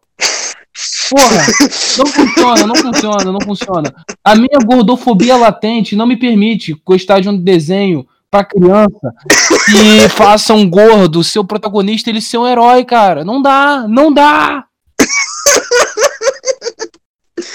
Então assista Gravity Falls. Gravity Falls é legalzinho. Mano, mas outra parada que eu fico puto dessas paradas assim é que, como a gente falou, a gente consome essa merda. A gente é o público nós somos a galera que vai comprar os jogos. Como o. Como o Joker falou, porra, na página do Quarto Mundo, a galera vê tudo, compra todos os jogos, é fã e por aí vai. Ou seja, e nós somos os caras que eles colocam como vilões, filhas da puta. Nós somos o cara que, quando não vende, culpado. Nós somos o cara que os caras atacam o tempo todo. Nós somos o público. Sério, é a parada mais anticapitalista de todas, é a parada mais burra de todas. Que é, porra, eu, como meu público-alvo, eu vou xingar meu público-alvo. Eu vou falar mal do meu público-alvo. Mas desculpa, isso também é imbecilidade nossa. Porque se a gente chegasse assim no momento, não vou mais consumir isso, se todo mundo pensa assim, não vou mais consumir isso, eles iam parar com essa palhaçada. Porque a partir do momento que eles começam a ter prejuízo, eles sentem no bolso isso, eles aí vão, eles param. Por exemplo, se tem duas histórias, uma que, que entende que nós somos o público-alvo, nós somos é, quem vai pagar por todo o orçamento, e a outra que está simplesmente cagando pra gente. Se a gente consumisse a opção A, única e exclusivamente, como ampla maioria, esse público B ia desaparecer, naturalmente. Mas eu digo uma coisa para vocês, uh, viu 6K uh, é, e Duda, eu vou ter que sair do podcast agora, infelizmente, peço desculpa. Mas. Uh, já vai encerrar, na realidade. Tem um, tem uma... Já vai encerrar, o podcast já tá longo pra caramba. É, eu vou encerrar agora. Eu, eu queria dar uma mensagem, assim, que é uma, algo importante, cara a, a, nós temos a capacidade de nós mesmos produzir o conteúdo que queremos. Vou dar um exemplo. Há alguns meses atrás, um cara foi lá na minha página pedir ajuda para divulgar uma HQ chamada Destro, que é a HQ aqui no Brasil de um de, de um futuro pós-apocalíptico no Brasil dominado pelos comunistas, como a China, onde um cara tenta se rebelar contra o sistema. Essa HQ chama-se Destro. É, é o desenho é maravilhoso, o texto é primoroso e a gente só Cara, essa HQ, ela, ela vai ser lançada em breve. Foi feita uma vaquinha no Catarse. A gente divulgou na página e a gente, cara, os caras totalmente cancelados pela esquerda, tipo, todo mundo fingindo que eles não existem.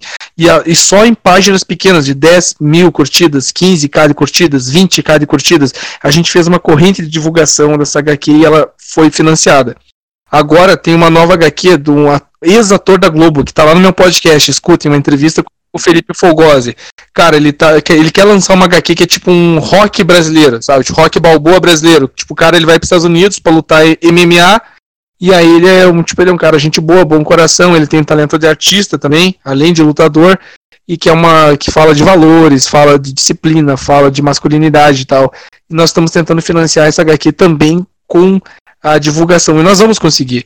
Então nós temos a capacidade de criar o nosso próprio conteúdo não precisa nem boicotar A ou B, entendeu? Tá certo, tem que boicotar mesmo. Eu não assisto mais nada. Eu confesso para vocês que eu não assisto porra nenhuma. As únicas coisas que eu assisto uh, são filmes que estão no hype para fazer crítica, para levar pra página e ganhar like na página. Mas senão eu não assistiria. Fazia anos que eu não assisti MCU. Acho que o último filme que eu assisti, se pá, foi o Doutor Estranho. Depois parei. E aí o que que acontece? Uh, assisti o Ultimato para fazer crítica na página também, né? Na época que eu já tinha página.